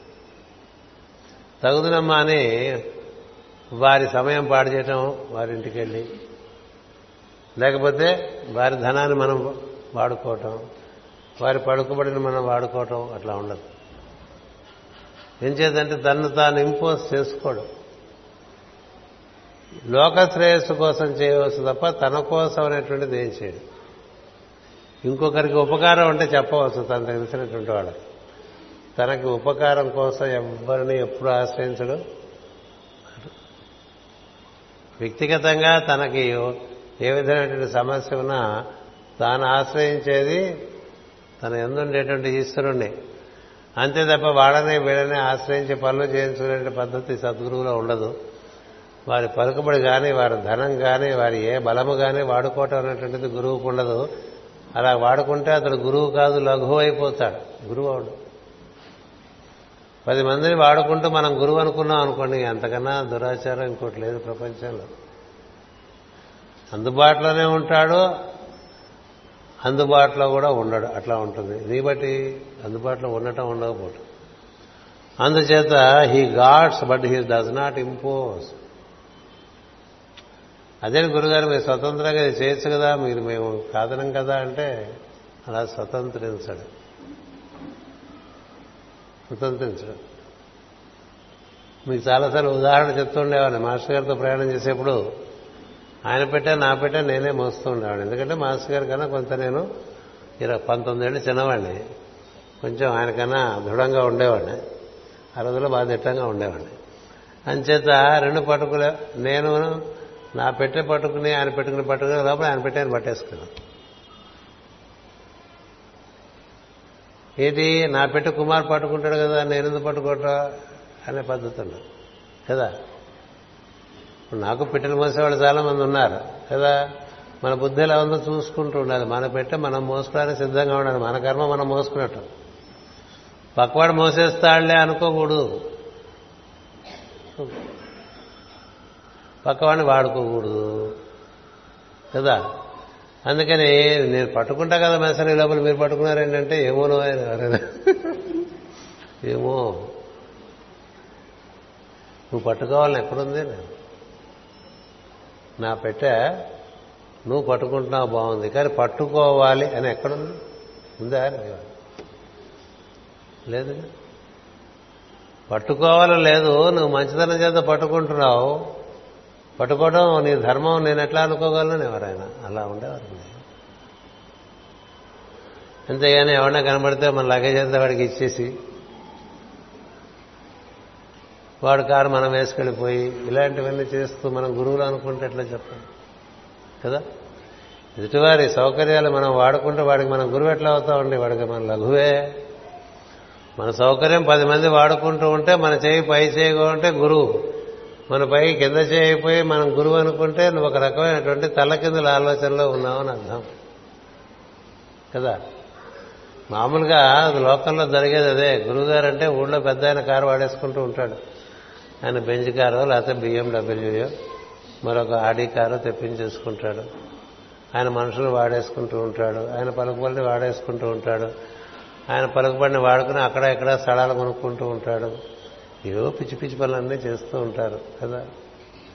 వాళ్ళందరూ కాదు అని చెప్పకుండా అసలు గురువు ఎట్లా ఉంటున్నాడో చెప్తున్నాను ఎందుచేతంటే సద్గురువు ఎలా ఉంటాడని తెలుసుకుంటే ఇది లేనివాడు సద్గురువు కాదని మీరు తెలుసుకోవాలి అంతే సింపుల్.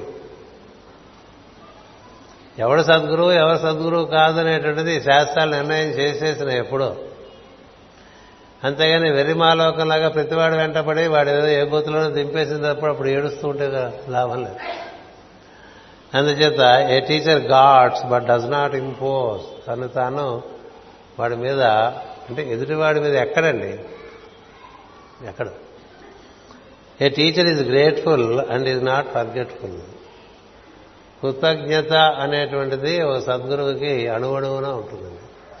చేసిన ప్రతి చిన్న పని గుర్తు. ఎదుటివారు చేసిన అతి చిన్న సహాయం కూడా గుర్తుండటం అనేటువంటిది సంస్కారం. పెద్ద పెద్ద సహాయాలు పొందే మర్చిపోయేటువంటిది కుక కుసంస్కారం కదా? ఇప్పుడు రాముడు ఉన్నాడు ఆయన కృతజ్ఞస్య అంటారు. ధర్మజ్ఞక్ష కృతజ్ఞస్య ఎంత చిన్న విషయాన్ని కూడా అమితంగా కృతజ్ఞత చూపించేవాడు. గుహుడి ఎడల అంటే అలాంటి కృతజ్ఞత చూపించాడు. జటావి ఎడల చూపించాడు. శబరి ఎడల చూపించాడు. అంటే పక్షులు అటవిక మనుషులు ఇలాంటి వాళ్ళ ఎందుకు కూడా పరిపూర్ణమైన కృతజ్ఞత అంచేత he's ever grateful for any little help that he received from the surroundings ఒకటి రెండోది చేసిన మేలు మరిచేవాడు ఈజ్ నెవర్ ఫర్గెట్ఫుల్ అసలు మరుపు అనేటువంటిది సద్గురువుకు ఉండదు. ఆయన ఎలా ఉంటుందంటే సద్గురువుకి జన్మ జన్మల రహస్యాలు తెలిసి ఉంటాయి. తనవి తన చుట్టూ ఉండేవాళ్ళవి. దాని ప్రకారం చూస్తూ ఉంటాడు.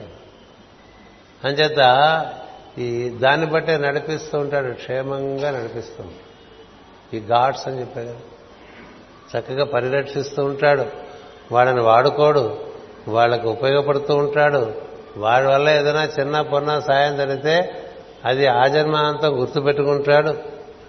తన ఎందు ఇతరులు చేసిన ప్రవర్తన ఎందు ఏ మరపు ఉండదు. గుర్తు అన్నీ గుర్తుంటాయి. పరమ గురువు మరువు మహర్షి చెప్తారు. A master consciousness is never forgetful. Never forget. మరపుంటే మహాత్ముడు కాదు. కదా?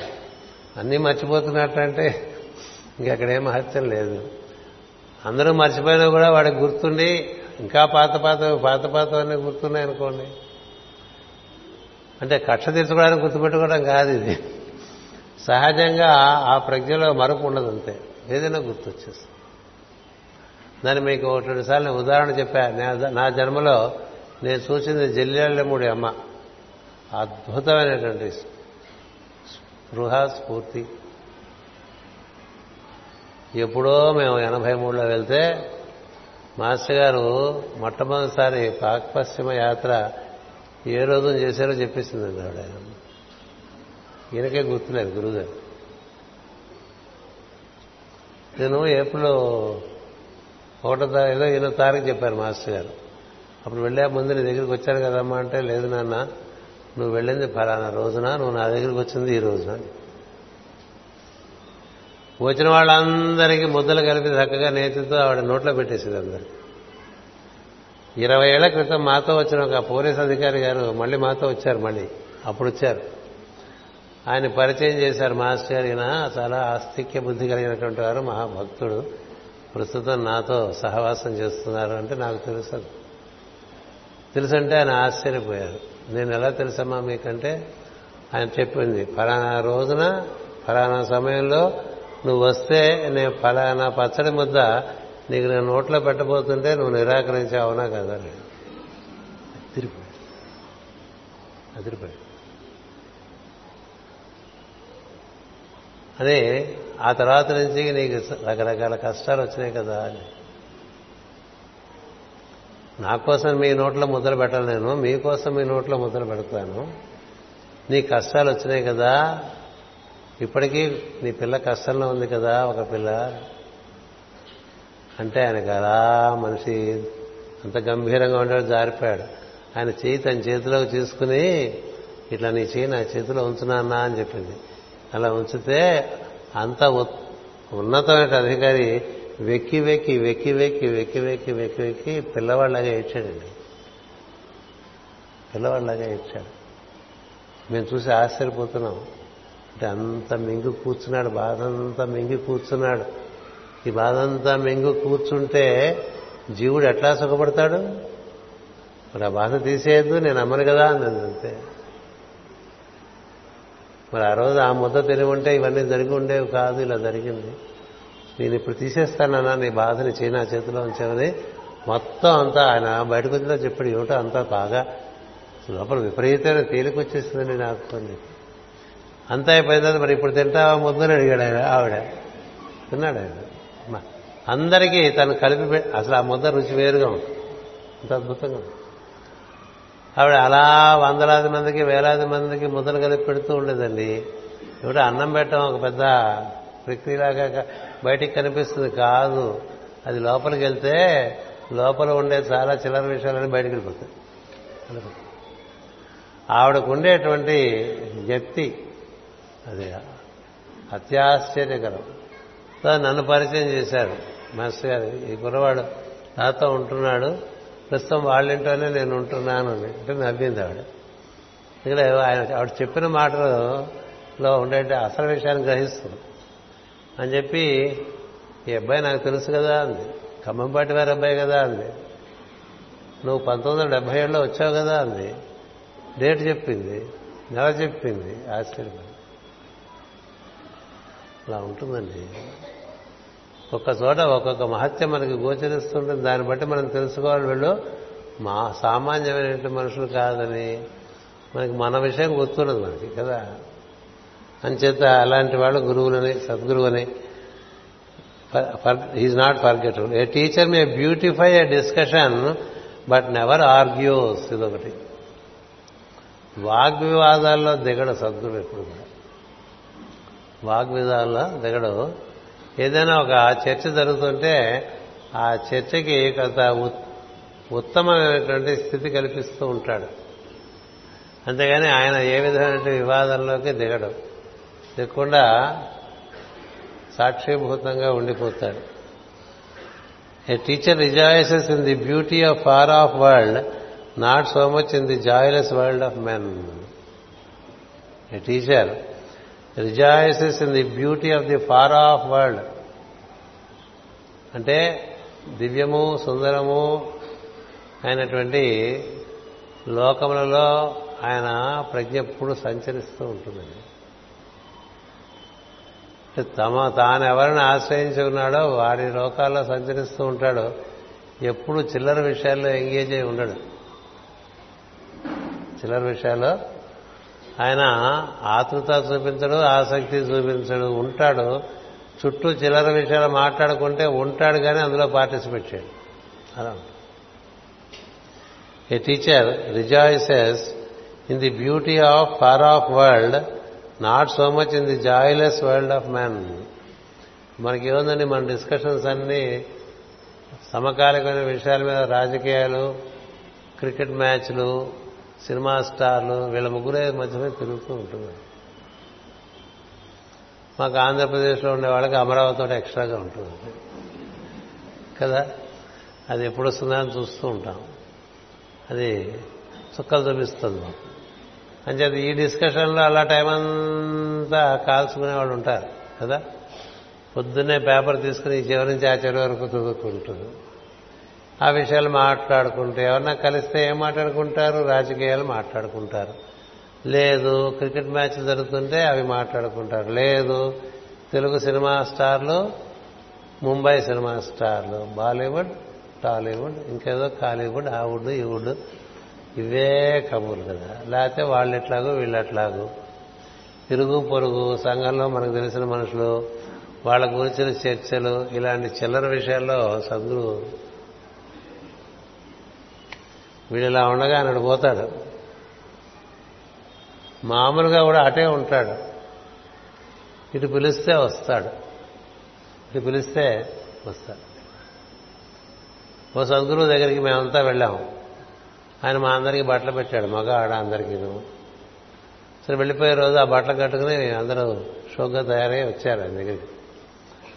ఆయన దండం పెడుతుంటే ఆయన అలా కళ్ళ మూసుకున్నారు ఏమిటి ఆయన ఉద్దేశం? ఎంత వీలుంటే అంత ఊర్ధలోకాల్లోంచి ఆశీర్వచనం తెచ్చి వీళ్ళకి అందించాలి వీడు పాదాలు ముట్టుకున్నప్పుడు. సద్గురువు ఆయన పాదములు స్పర్శించినప్పుడు మన కాళ్ళు పట్టుకున్నారనే భావనలో ఉంటే వాడు సద్గురువే కాదు. ఈశ్వరుని యొక్క పాదములకు ఒక మాధ్యమంగా తన కాళ్ళని తన పాదాలు స్పృశిస్తున్నాడు అనుకుంటాడు తప్ప సద్గురువు తన కాళ్ళంటూ ఉండవు సద్గురువుకి. దైవమే ఈ రూపంలో ఉన్నాడు. దైవందే దేవి శరీరం. ఇన్ టెంపుల్ హీ లీవ్స్ అంటూ ఉంటాం కదా. అంచేత ఆ ఉత్తమోత్తమైన ఆశీర్వచనం రావటానికి ఆయన ప్రయత్నం చేస్తూ ఉంటాడు. అందుకని చీర కట్టుకుని వచ్చిన ఒక ఆవిడ ఆయన పక్క చూసి స్వామి మీరు ఇచ్చిన చీరే కట్టుకున్నానంటే ఆయన అలా చూసి ఏమిటంటోందని అడిగాడు పక్క నన్ను. అంటే మీరు నిన్న చీర ఇచ్చారు కదా అని గుర్తు చేయాల్సి వచ్చింది. అందుకని నిన్న చీర ఇచ్చాను అనేది గుర్తుపెట్టినది అది సగటు మనసు సగటి మనసు నిన్న చీరిచ్చాం కింద సంవత్సరం చీరిచ్చాం అలా అప్పుడెప్పుడో ఇచ్చేసాం చీర ఒకటి ఇలా గుర్తుంటాయి మరి కదా? నిన్న చేసిన మంచి పని ఇవాళ గుర్తుండదు ఆయన ఏమిటంటుందంటే నిన్న మీరు బట్టలు ఇచ్చారు కదా బాబా నాను అవును అయితే ఏమైంది అన్నాడు. అదే ఆవిడ కట్టుకొచ్చింటే చూడమంటుంది అంటే ఆయన నవ్వాడు అవన్నీ చూడటానికనే ఉన్నానని హిందువులు అడిగాడు అవన్నీ చూడటానికనే నేను ఇక్కడ ఉన్నాను ఆశీర్వచనం తీసుకెళ్ళిపోవచ్చు కదా అన్నాడండి. మనం ఏం చేస్తాం? మనం ఇచ్చిన బట్టలు కట్టుకున్నారు లేదా అలా కళ్ళపెట్టి చూస్తాం. అంటే మనం ఎక్కడ సద్గురు ఎక్కడ చూడండి ఎంత తేడా ఉందో. నిన్న చేసిన మేలు ఇవాళ గుర్తుండని వాడు ఒకడు దశాబ్దం కింద వాడి కింద చేశాం కాబట్టి ఇవాళ వాడిని వాడేసుకునేవాళ్ళు మనం. ఇలా ఉంటాం. మనకి అలాంటి వాళ్ళతో ఎప్పుడు పొత్తు కుదురుతుంది చెప్పండి కుదరదు. అన్నాడు పైన పొత్తు కుదరదు. అందుచేత ఈ జాయిలెస్ వాళ్ళలో వాళ్ళు ఎక్కువ ఉండరండి కర్తవ్యం మేరకే ఉంటారు. ఇది చాలా చిల్లర ఆనందం ఇది. ఆయన బ్రహ్మానందంలో ఉంటాడు ఇది చిల్లర ఆనందం. ఈ చిల్లర ఆనందంలాగా తప్పకపోతే దిగి వస్తూ ఉంటాడు. A teacher repeats only to enable pupils to gain details which are yet to be comprehended and implemented టీచర్కి లెక్చరర్కి అదే తేడా.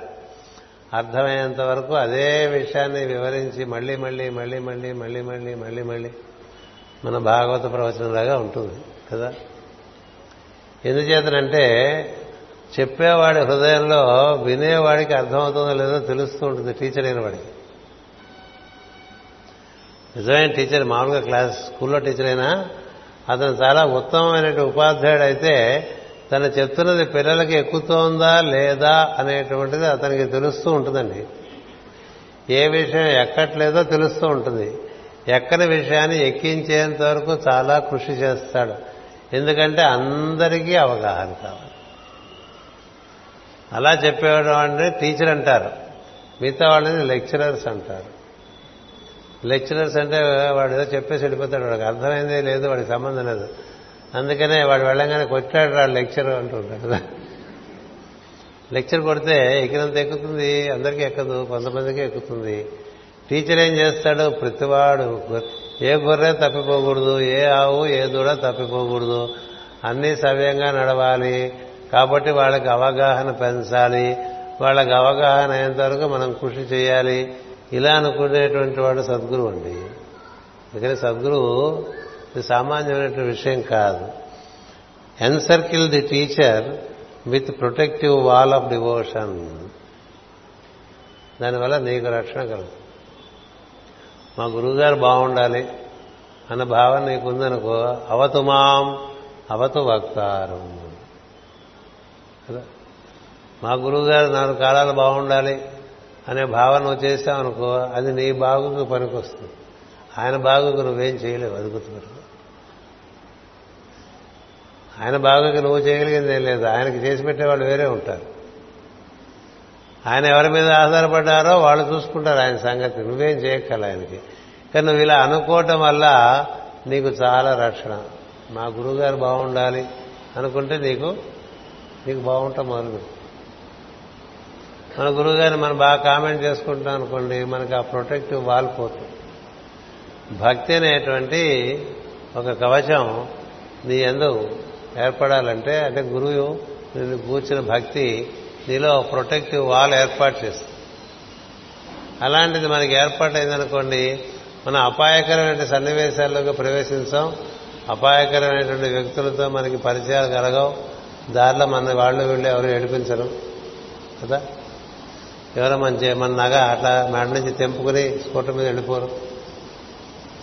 వింటూ ఉంటాం కదా అలాంటివన్నీ జరగవు. ఎందుకంటే నువ్వు ఒక దివ్య పురుషుని యొక్క యోగక్షేమమును గూర్చి భక్తితో భావన చేస్తున్నావు కాబట్టి అది నీ వరకు తిరిగి వచ్చేస్తుంది ఆ యోగక్షేమం. అలాంటి ఒక అమరిక ఒకటి గురుతత్వంలో ఉన్నది. With the teacher the acts fortify fructify మీరు ఏ పని చేస్తున్నా మీతో మీ గురువుగారు ఉన్నారు అనే భావన ఉందనుకోండి మీ కార్యక్రమంలో ఫలవంతములు అవుతాయి. ఏ పని జరుగుతున్నా మన గురువుగారు మనతో ఉన్నారు అన్న భావన ఉందంటే పని ఫలవంతం అవుతూ ఉంటుంది. లేకపోతే అన్ని విఘ్నాలు మామూలుగా మన కర్మ ప్రకారం మనకి రావాల్సినవన్నీ వచ్చేస్తాయి. మామూలుగా మనం సద్గురువుని ఆశ్రయించి ఉంటే మన చిల్లర విషయాలు ముట్టుకో మనకు జరగవలసిన పనులు చక్కగా సవ్యంగా కొంత మన ప్రయత్నం తక్కువగా ఉండగానే పని అయిపోతుంది. అందుచేత అన్ని ఫలవంతం అవుతాయి. Betrayal of him is dreadful అని. గురువుని మోసగిస్తే ఆ జీవితం చాలా దుర్భరమైన జీవితం. బిట్రేయల్ ఆఫ్ గురువు ఈజ్ డ్రెడ్ఫుల్ అంటే అర్థం ఏంటంటే ఆలోచించడానికే భయంగా ఉంటుంది. అలా అయిపోతుంది నా జీవితం. అందుకని సద్గురువుని ఎప్పుడు కూడా మనం వంచకూడదు సద్గురువుని అంటే ఎవరిని వంచకూడదు కదా? అమాయకుల్ని వంచిస్తే చాలా ఫలం ఎక్కువ వచ్చేస్తుంది. దుష్ఫలాలు చాలా వస్తాయి. మహాత్ముల్ని వంచిస్తే చాలా భయంకరమైనటువంటి ఆపదలు వస్తూ ఉంటాయి. అంచేత సద్గురు అంటే ఏమిటో తెలియజేయడానికి మన గోపాల్ గారు నన్ను ఏమన్నా మెసేజ్ మెసేజ్ అని అడుగుతూ ఉంటారు ప్రతి సంవత్సరం. సరే చెప్పాక పొద్దున కాఫీ తాగుతూ ఒకసారి స్మరణ చేసుకుంటే మన గురువు గారిని మనకు వస్తాయి భావాలు. ఆ వచ్చిన వాటినన్నింటినీ ఈ విధంగా పంపించడం జరిగింది. అందుచేత ఈ విషయాలు మీ దగ్గర వివరిస్తూ గురుతత్వాన్ని కొంత మీకు అవగాహన అవటానికి వీలుగా చెప్పడం జరిగింది. ఈ వాక్యం వాక్యంగా అర్థం చేసుకోగలిగితే అదృష్టం. లేదు అంటే వివరణ బాగా లోపల మనం జ్ఞప్తి ఉంచుకోవటం ఒక పద్ధతి. అలా మనం సద్గురు అంటే గురు పూర్ణమి సందర్భంలో ఈ సద్గురు తత్వాన్ని ఈ విధంగా కొంత అవగాహన చేసుకోవటం అనేటువంటిది జరిగింది. మనకి తొమ్మిది గంటలకి పూర్ణిమ ధ్యానం ఉందనుకుంటా కదా? ఉందా? ఇందాక చేసిన అదేలేండి పూర్ణిమ ఘడిలోనే చేశాం. అంటే ఉందేమో అని ఒక భయం చేత ఆపేస్తున్నాం అందుకని. లేదనే అనుకుందాం. ఏం చేద్దంటే అందరూ గబగబా తినటం ఎందుకు? హాయిగా భోంచేయండి పడుకుపోయే ముందు ఒకసారి గురుగారిని బాగా తలుచుకో. నేను డ్రిల్ మాస్టర్ని కాదు. అంచేత డ్రిల్ చేయించడం ఎందుకు? ఇప్పుడు మనకి పొద్దు నుంచి అందులోనే ఉన్నాం. కదా? మామూలుగా పౌర్ణమి నాడు ఎంతసేపు ఇట్లా ఇందులో ఉండం కదా మనం అప్పుడు తొమ్మిది గంటలకు ధ్యానం అని పెట్టాం.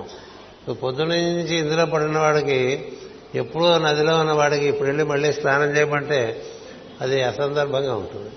అంచేత మళ్ళీ తొమ్మిది గంటలకి ధ్యానం లేదు. ఆనందంగా మీరు భోజనం చేయొచ్చు. అంటే వెనకాల ఇంకో పని ఉందంటే ఏం తింటామండి హాయిగా? అంచేత కడుపు నిండా భోజనం చేసేయండి. ఏం పర్వాలేదు పౌర్ణమి. ఎందుకంటే మాస్టర్ శ్రీ గారి మార్గంలో అన్నం తగ్గిద్దామని ప్రయత్నం చేయొద్దు. అది ఆయన చూసుకుంటారు. మీరు అన్నం బాగా భోజనం చేసి ప్రార్థన కూడా దానికి తగ్గట్టుగా సరిసమానంగా చేసుకుంటూ ఉండండి. మీరు ఏది మానేద్దాం అనుకోకలేదండి ఇదొకటి ఇది- కూడా చెప్పేసి ఆపేస్తే ఎలా ఒకటి ఉంది కదా మరి ఇప్పుడు? ఎప్పుడు కూడా నేను నేర్చుకున్నది మాస్టర్ గారి దగ్గర ఒకటే. ఇది మానేద్దాం అది మానేద్దాం అని అనుకోకూడదు. ఇది చేద్దాం ఇది చేద్దాం అని మంచి విషయాలు తెచ్చుకోండి. మంచి విషయాలు మీ లోపలికి ప్రవేశిస్తుంటే ప్రవేశిస్తుంటే చిల్లర విషయాలు పోతూ ఉంటాయి. ఇలా ఉండకూడదు అలా ఉండకూడదు అని మన మన ఊరికే మన మీద మన ఆంక్షలు పెట్టుకుని దుఃఖపడటం కన్నా ఇంకోటేదో చేయగలిగింది చేస్తే నేను చెప్పాను పొద్దున్నే ప్రార్థన చేయలేమనుకోండి సాయంత్రం చేయండి. సాయంత్రం రోజు ప్రార్థన చేస్తుంటే అందులో వచ్చే బలం నుంచి పొద్దున కూడా ప్రార్థన చేయగలిగే పరిస్థితి వస్తుంది. అందుకని ఆయన మనం ఏం చేయాలో అది చేస్తుంటే మిగతావన్నీ క్రమంగా దారిలోకి వచ్చేస్తాయి. అందుచేత ఎవరన్నా మాస్టర్ గారు ఒళ్ళు వస్తుందని అడుగుతుండేవాళ్ళు ఆ రోజుల్లో. దాని సంగతి ఎలా ఉంచి రోజు ప్రార్థన చేసుకొని చెప్పేవారు ఏం చేత నువ్వు ప్రార్థన చేస్తే నీకే ఎంత తినాలి? ఏ సమయంలో తినాలి? ఎలాంటివి తినాలి? ఎలాంటివి తినకూడదు? ఇలాంటివన్నీ మనకు లోపలే తడతాయండి ఈ బయట ఎన్ని పట్టీలు ఇస్తే ఏం లాభం అండి? డయట్ పట్టీలు? ఆ లాభం లేదు. లోపల చేసిందనుకోండి ఖచ్చితంగా అది ఆచరణలోకి వచ్చేస్తుంది. అందుకని ఒళ్ళు వస్తుందంటే ఆయన పట్టించుకున్నారు కదా వస్తే వచ్చిందిలే ప్రార్థన చేసుకో. నువ్వు చేయాల్సిన ప్రార్థన. ఒళ్ళు సంగతి ఆ ప్రార్థనే చూసుకో. ఇట్లా పెద్దానికి ఆయన ఇది మానేద్దాం అనుకుంటున్నాను అది మానేద్దాం అనుకుంటున్నానంటే ఆయన ఒప్పుకునేవారు కదా. ఎందుకు మానేస్తావు? నీకు లోపల పండుతూ ఉంటే బయటవన్నీ రాలిపోతూ ఉంటాయి. వ్యసనాలు కన్నా సద్గుణాలకు బలగక్కోండి లోపల సద్గుణాలు ఏర్పరచుకుంటూ వస్తుంటే వ్యసనాలన్నీ పోతుంది అలా లోపల నుంచి పండుకొస్తూ ఉంటే బయటవన్నీ రాలిపోతుంటాయి. అలా రాలిపోయేవన్నీ మనమే రాల్చుకుందామని టైం వేస్ట్ చేసుకోవద్దని ఎవరు ఆయన ఆయన చాలా ఎప్పుడు చెప్పేటువంటి ఉపమానం ఏంటంటే ఏముందో దీపం పెడితే చీకటి పోలేదా? అని చీకటి పోవాలి చీకటి పోవాలనుకుంటే పోతుందా? ఒక చిన్న దీపం పెడితే అదే ప్రదేశం అదే చోటు వెలుగైపోయింది కదా. దీపం పెట్టే ప్రయత్నంలో ఉండవు వెలుగు చీకటి తొలగించే ప్రయత్నం అవుతుంది చెప్పారు. ఈ ప్రపంచంలో చాలా ఇది చాలా లోపభూయిష్టంగా ఉంది. దీనంతా మనం సరే సరిచేయాలి సరిచేయాలి అంటే నవ్వేవారు. టైం వేస్ట్ చేసుకోక నువ్వు సరిగా ఉంటా మొదలుపెట్టి దాంతో మొదలవుతుంది. నువ్వు సరిగా ఉంట మొదలు పెడితే దాంతో మొదలవుతుంది ప్రపంచం బాగుంటాం అనేటువంటి ఒక కార్యక్రమం. అంతేగాని ప్రపంచాన్ని బాగు చేద్దాం అనేటువంటి భావన వల్ల నువ్వు పాడైపోతావని చెప్పాడు అందుచేత ఏది మనకి పొందవలనో దాని ఎందు ఆసక్తి ఉండాలి. దాని ఎందు ఆసక్తి మనకు పెరుగు- పెరుగుతుంటే ఏది విసర్జింపబడాలో అది విసర్జింపబడుతూ ఉంటుంది. ఎంతసేపు విసర్జింపవలసిన మరణముల గురించి ఆలోచిస్తుంటే మనసు కూడా మరణమైపోతుంది. ఇదంతా సైకాలజీయే అంతకన్నా స్పిరిచువల్ సైకాలజీ తెలియదు సైకాలజిస్టుకి అంచేత వాళ్ళు ఏమో చెప్తుంటారు అట్లా ఉండకూడదు ఇట్లా ఉండకూడదు. డైటీషియన్ దగ్గరికి వెళ్ళాడంటే మన మీద వాడి కష్టం తీర్చుకుంటాడు వాడు. ఈ ఏమేం తినకూడదో లిస్ట్ ఇస్తారండి ఏమైందో తినకూడదో లిస్ట్ ఇచ్చేవాడు మూర్ఖుడు. ఏమేం తినాలో లిస్ట్ ఇవ్వాలి. చేత లెటర్స్ మనం చేయవలసిన విషయం నందు ఉన్ముఖం అవ్వాలి తప్ప చేయకూడనివి ఎట్లా వదులుచుకోవాలనేటువంటి విషయం అప్పటికి రావాలి అందుకే ఇంకొక ఉపమానం కూడా చెప్తారు. కొంతమంది వచ్చి గురువుగారి ధ్యానం మాకు నేర్పండి అంటే రేపు ఏకాదశి బాగుంది రేపు పొద్దున్న రండి అని చెప్పారు. అంటే అలాగే గురుగారు ఎన్నింటికి రమ్మన్నారు? వాళ్ళ మొహం చూస్తే ఆరు గంటలకు వచ్చేట్టుగా కనపడలేదు అందుకని తొమ్మిది గంటలకు రండి రా అని సరే గురుగారు రేపు పొద్దున స్నానం చేసి రమ్మంటారంటే మీ ఇష్టం. సరే లేచి వెళ్ళిపోతున్నారు. తిని రమ్మంటారా తినకుండా రమ్మంటారా? మీ ఇష్టం అన్నారు. ఒకటి చెప్పారు ఆయన. అందరూ కూడా ఒకటి గుర్తుపెట్టుకొని రాని ఏంటంటే రేపు పొద్దున మీరు ఇక్కడికి వచ్చేంత వరకు కోతి గురించి మాత్రం గుర్తు తెచ్చుకోకండి. రేపు పొద్దున మీరు మళ్ళీ నా దగ్గర ఉపదేశానికి వచ్చే వరకు కోతిని మాత్రం గుర్తు తెచ్చుకోవద్దని చెప్పానండి దేని గుర్తు తెచ్చుకోవద్దన్నాడు? కాబట్టి అవే గుర్తుండిపోయింది సరే పొద్దునే వచ్చారు ఉపదేశానికి. వస్తే అలా చూస్తే అన్ని మొహాలు కోతి మొహాలే. ఎందుచేతంటే ఆ కోతి స్మరణ జరిగి జరిగి జరిగి అలా ఆ సారూప్యం వచ్చేసింది వాళ్ళకి. చూడంగానే మరి ఎలారా మీకు ఎలా ఇవ్వని నేను ఉప ఉపదేశం ఇవ్వలేను కదా అన్నారు. ఏం గురుగారు అంటే మరి కోతి అయిపోయారు మీరు కోతి స్మరించి మరి కోతి స్మరించని వాడు ఎవడన్నా ఉన్నాడంటే అప్పుడు ఒకడు చెప్పాడు మీరు అసలు మాకు చెప్పకుండా ఉంటే మేము స్మరించకుండా ఉండేవాళ్ళం. అసలు తీరు కూర్చుని కోతులు ఎందుకు స్మరిస్తామండి మనం? ఏదైనా ఒక పని చేయకూడదని చెప్తూ ఉంటే అదే చేస్తా అదే మనసు ఆలోచిస్తూ ఉంటుంది ఎప్పుడు. కదా? ఈ తల్లిదండ్రులు కూడా మూర్ఖులాగా చెప్తుంటారు పిల్లలకి చేతులు బయట పెట్టక చేతులు బయట పెట్టక అంటుంటారు ట్రైన్లో వెళ్ళే వాళ్ళకి. అంటే వాడి చేతులు బయట పెడితే ఎట్లా ఉంటుందో చూడాలనిపిస్తున్నాడు వాడికి ఉండదు అసలు ఆలోచన చేతులు బయటకు పెట్టాలని వీళ్ళు నేర్పుతారు వాడికి. అలాగా మన ప్రతి ఏం చేయకూడదో చెప్పేవాళ్ళు తల్లిదండ్రులు వాళ్ళకన్నా మూర్ఖులు అవ్వలేదు ఏం చేయాలో చెప్పే తల్లిదండ్రులు వాళ్ళు విద్యావంతులు. ఊరికి చదువుకుంటే మాత్రం వచ్చేస్తుంది విద్య. చదువులు వేరు విద్యలు వేరు. ఏం చేయాలో చెప్పండి. ఏం చేయకూడదు ఎందుకు చెప్తారు మాటి మాటికి? ఏం చేయకూడదో చెప్తే అదే మాటి మాటికి గుర్తొచ్చి అదే చేసేయటానికి ప్రోద్బలం వస్తుంటుంది. నువ్వు యూనివర్సిటీకి చదువుకోవడానికి వెళ్తే వెళ్ళావు కానీ సిగరెట్ కాల్చకని చెప్పి పంపించాడు అనుకోండి తండ్రి కొడుక్కి. వాడు నాలుగేళ్ళు చదివేసరికి చైన్ స్మోకరే వచ్చేస్తాడు ఇంటికి.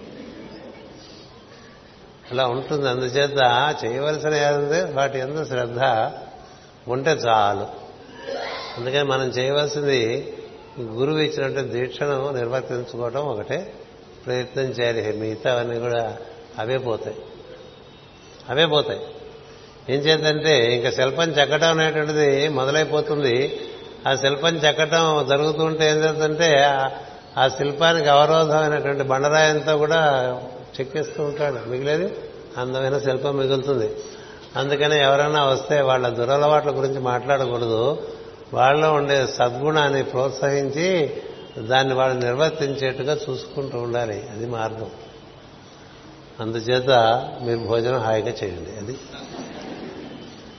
తక్కువ తినండి అలాంటివి చెప్పకూడదు. అందుకని పొద్దున్న చెప్పాను మొత్తం ముద్ద ఎక్కువ రా మనం అని చెప్పి ఓ తక్కువ తినండి అని చెప్పా కదా ముందు ఉపదేశాలు. తక్కువ తినండి అలా చెప్పకూడదు. ప్రార్థన ఇంకొంచెం ఎక్కువ చేసుకోండి అని చెప్పాలి. చేస్తే మనకి క్రమంగా మన లోపల నుంచే అంతరాత్మ అనేది ఒకటి మేలు కాల్చుతుందండి ఈ అంతరాత్మ కనుక మేలు కాంచితే ఇంకా అది మన లోపల నుంచి ఏం చేయనివ్వదు. పన చేయకూడని పని చేయనివ్వదు. అది లోపల నుంచి చెప్తూ ఉంటుంది. మా చిన్నతనంలో పెళ్ళినాటి ప్రమాణాలన్న సినిమా వచ్చింది. అందులో కృష్ణారావు పెళ్ళి కొడుకు. వాడు ప్రమాణాలు చేస్తాడు ఇలా ఉంటాను అలా ఉంటాను ఇలా ఉంటానని. వాడేమో అలా ఉండలేడు. వాడు బాగా నాతి చరామే అని చెప్పిస్తారు కదా. వాడికి లోపల నుంచి అంతరాత్మ కృష్ణారావు తప్పు చేస్తున్నావు కృష్ణారావు తప్పు చేస్తున్నావు. అట్లా మనకు కూడా అంతరాత్మ కనుక అది మేలుకొల్పుతాడు సద్గురు అంతరాత్మ మేల్కొనదనుకోండి లోపల నుంచే మన తప్పులు మనకు తెలుస్తున్నప్పుడు లోపల నుంచే మన మనం నియతి పాటించి ఎట్లా పడితే అట్లా పోకుండా ఉంటాం. అప్పుడు మనం మనకి మనం దక్కుతాం. అందుచేత ప్రార్థనే ప్రధానం అని చెప్పి మనం ఈ మార్గంలో చక్కటి వాక్యం మనకి మా శ్రీకి గారు రాసిచ్చారు. నేను దాన్ని నమ్ముకునే ఇన్నేళ్ళు బతుకుతున్నాను. ఇంకేం నమ్ముకోలేదు. వాస్తవం మనకు ఏంటి? సర్వ ప్రయోజనములకు ప్రార్థనయే పరిష్కారము అని అదొక్కటే నమ్ముకున్నా అదొక్కటి నమ్ముకునే పంతొమ్మిది వందల డెబ్భై సంవత్సరం నుంచి ఈ మార్గంలో రా వస్తూ వస్తూ వస్తూ ఇంత దూరం ఇట్లా రావటం వీలుపడ్డది. దానికి ఒక్కటే ప్రార్థనే అదే మాస్టర్కి. మిగతా అవన్నీ సర్దుకున్నాయి వాటి ప్రకారం సర్దు. ప్రార్థన ప్రకారం మిగతా అన్ని సర్దుకుంటూ వస్తాయి. ఎందుకంటే మనకు ఉండేటువంటి స్వభావంలో ఉండేటువంటి లోటుపాట్లన్నీ నెమ్మదిగా సర్దుకుంటూ వస్తారు మాస్టర్ గారు. అందుకే చెప్తూ ఉంటాం అడ్జస్ట్మెంట్స్ అంటూ ఉంటాం కదా. Master please adjust master soon adjustments అంటూ ఉంటాం. ఎందుకంటే మనకు తెలియకుండా మనలో ఎన్ని చచ్చినాయో కదా. అందుకని ప్రార్థన చేసుకోండి లోపల నుంచే మీకు బాగుపడటం అనేటువంటిదని జరుగుతుంది. అంటే మీరంతా చెడిపోయారని కాదు చెప్పేది. బాగుపడటం అంటే ఉన్నదానికన్నా ఇంకా బాగుండటం ఇంకా బాగుండటం. ఆ వెనకాల ఉండే వాళ్ళలాగా ఉండదు మనం. వాళ్ళందరూ మళ్ళా ఉన్నవాళ్ళే ఒకప్పుడు. మరి వాళ్ళందరూ అట్లా అక్కేశారు కదా పటాల్లోకి. మనం కూడా అలా అవ్వాలి కదా. అవ్వాలంటే ప్రార్థన దానికి మాస్టర్కి. అంచేది అదొక్కటి మాత్రం ఖచ్చితంగా ఎంత వీలుంటే అంత చేసుకుంటూ ఉండండి. మిగతా అవన్నీ లోపల నుంచి తెలిసేవి. ఇప్పుడు నేను మీకు చెప్పినవన్నీ కూడా ఎన్ని పుస్తకాలు చదివితే వస్తాయండి అవి? రావు. లోపల నుంచి వస్తాయి. ఎప్పుడెప్పుడో చదువుకున్నా కూడా లోపల నుంచి మళ్ళీ గుర్తొచ్చేస్తూ ఉంటాయి. అది తమాషా అది అదొక అమెరికా. అందుచేత అన్ని ప్రయోజనాలు మనకి ప్రేయర్ ద్వారా నిర్వర్తింపబడతాయి కాబట్టి అది ఒక్కటి బాగా చేసుకుంటూ బాగా భోజనం చేయండి. స్వస్తి ప్రజాభ్య పరిపాలయంతాం. న్యాయేన మార్గేణ మహిమహేషా.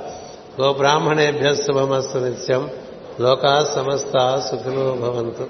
లోకా సమస్త సుఖినో భవంతు. లోకా సమస్త సుఖినో భవంతు. ఓం శాంతి శాంతి శాంతి.